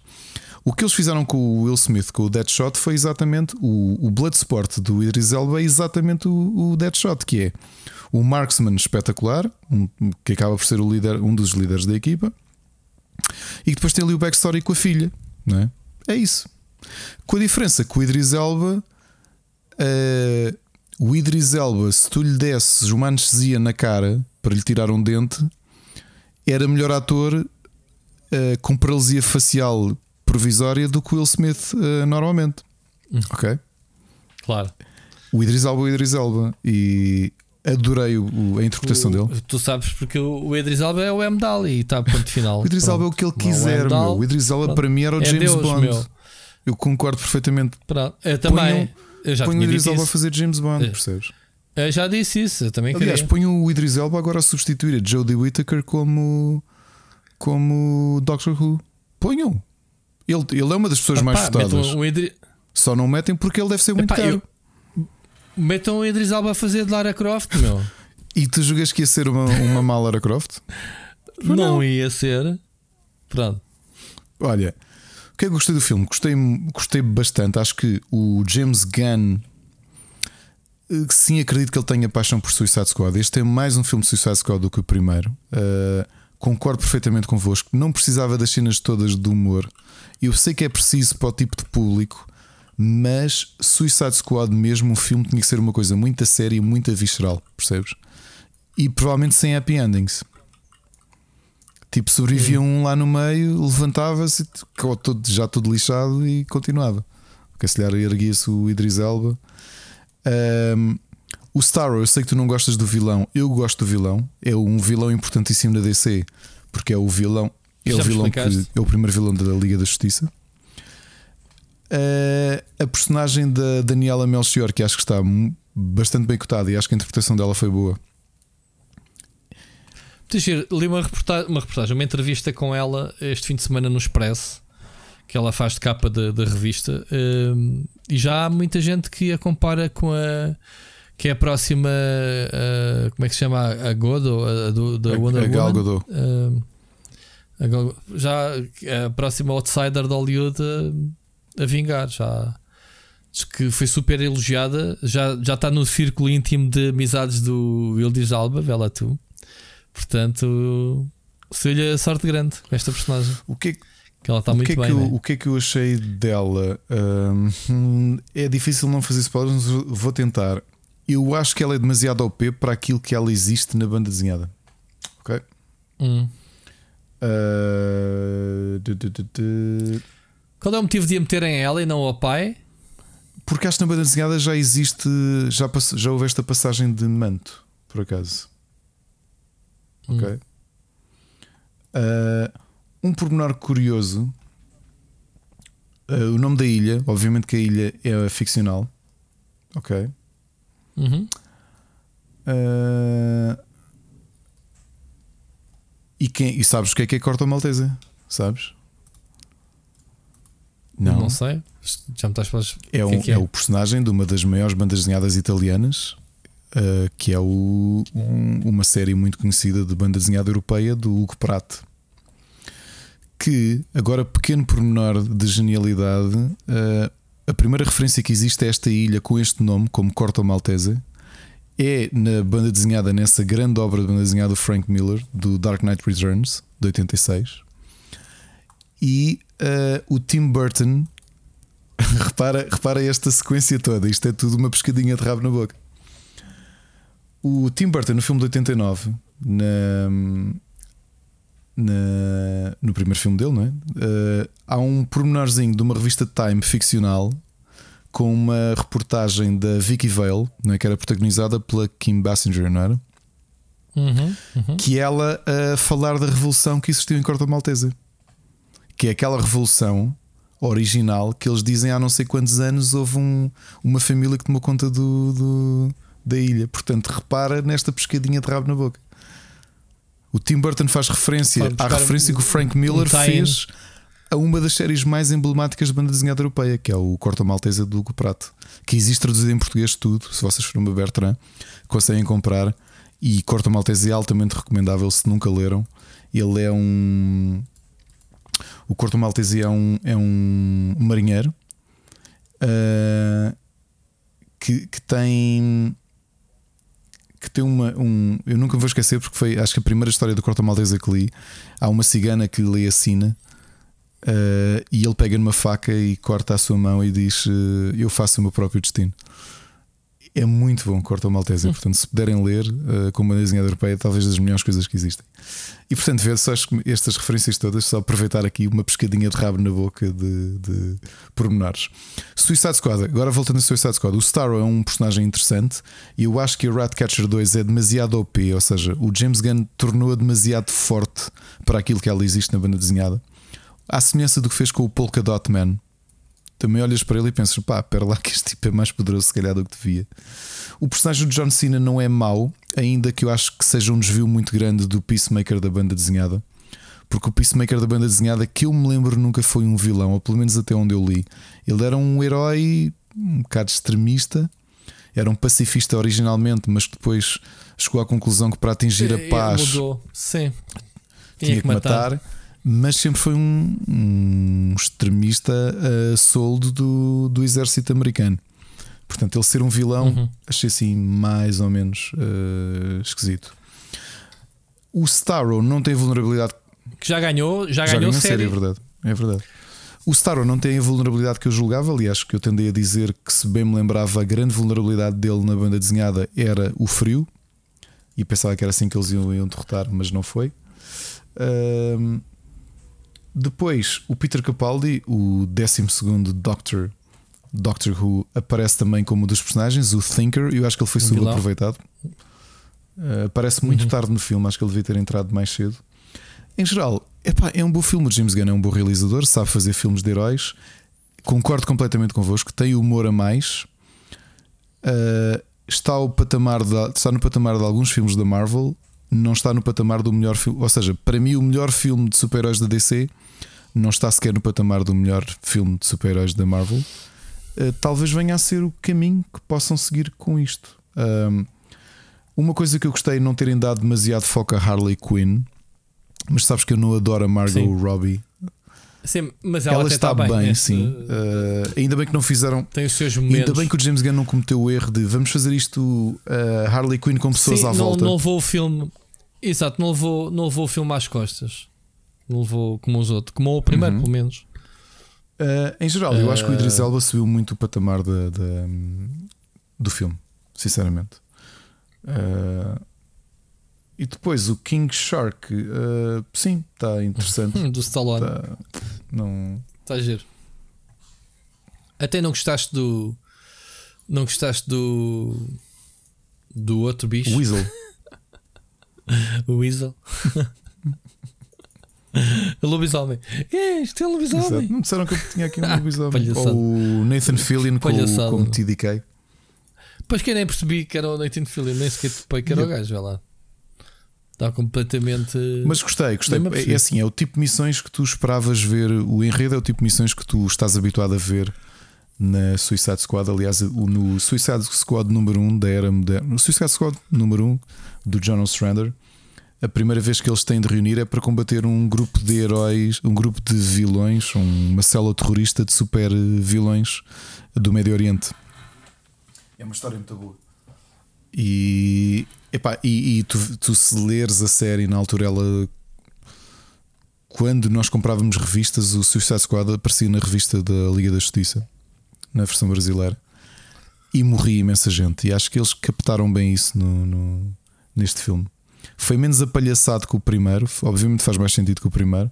Ainda não vi o Birds of Prey, mas sobretudo acho que é um bom filme.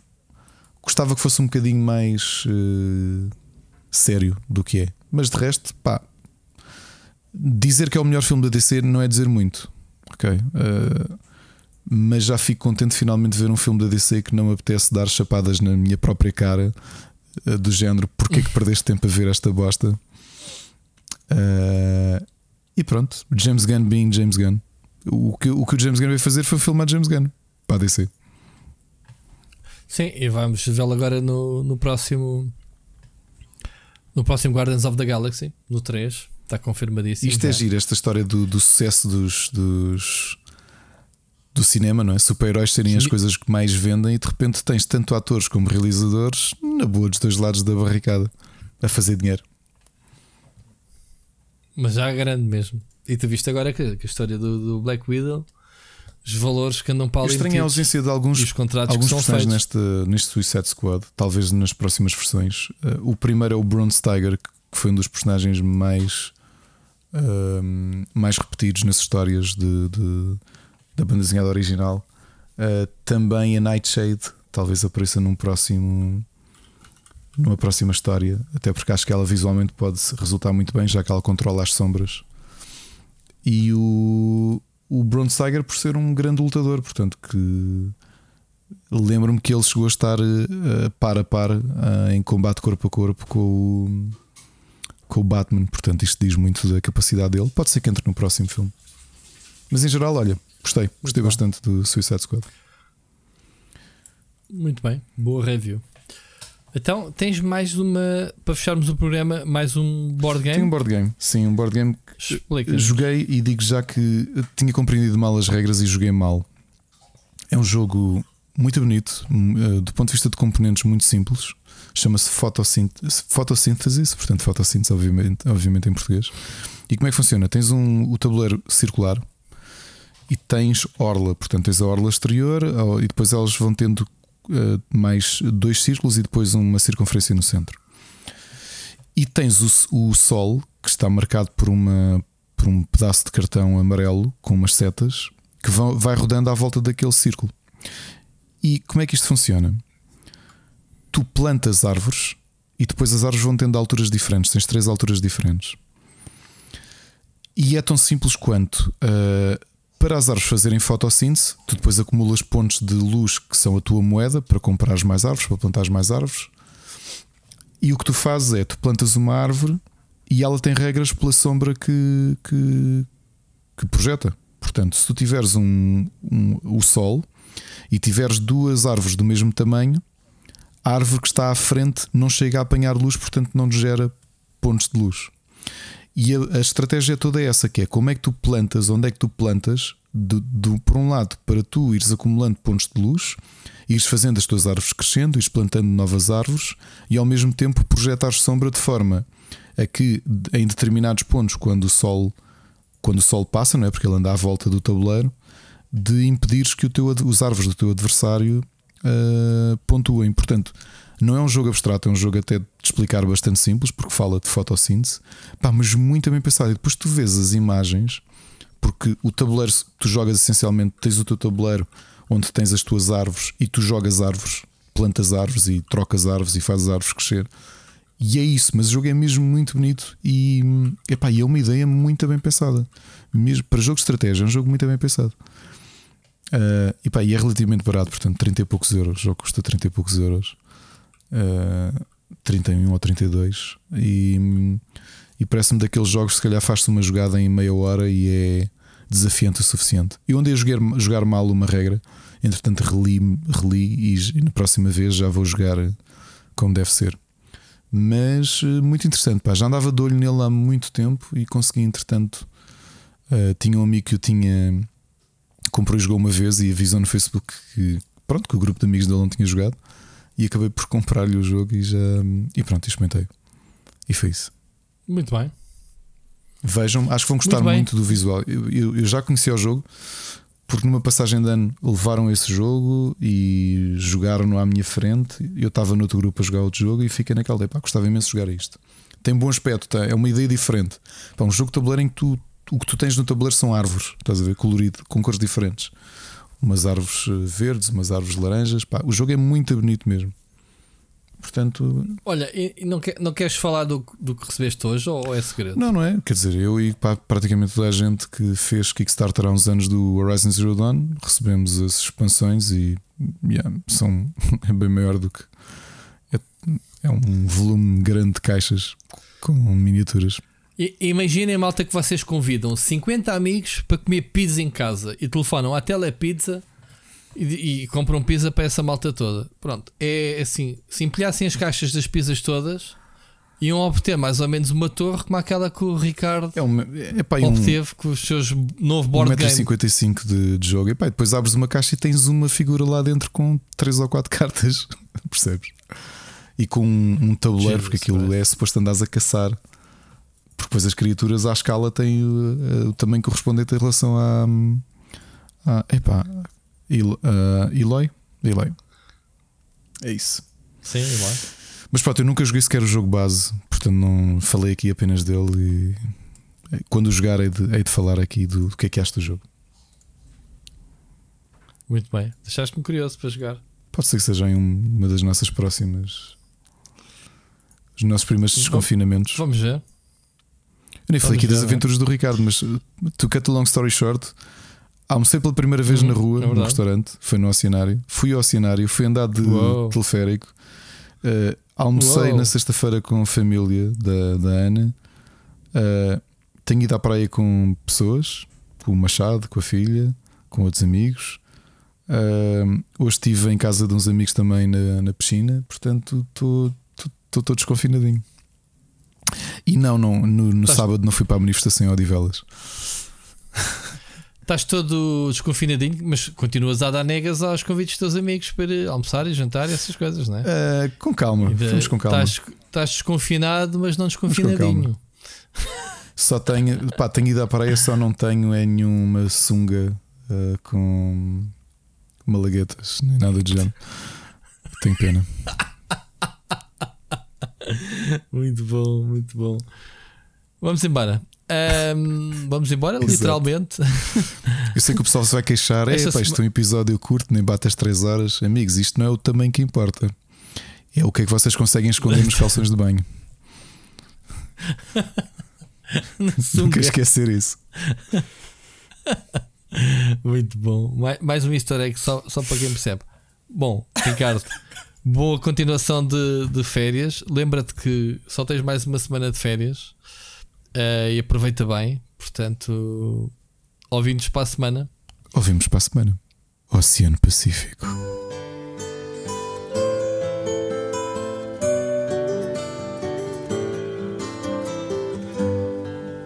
Outside the rain begins and it may never end. So cry no more on the shore. A dream will take us out to sea forevermore, forevermore. Close your eyes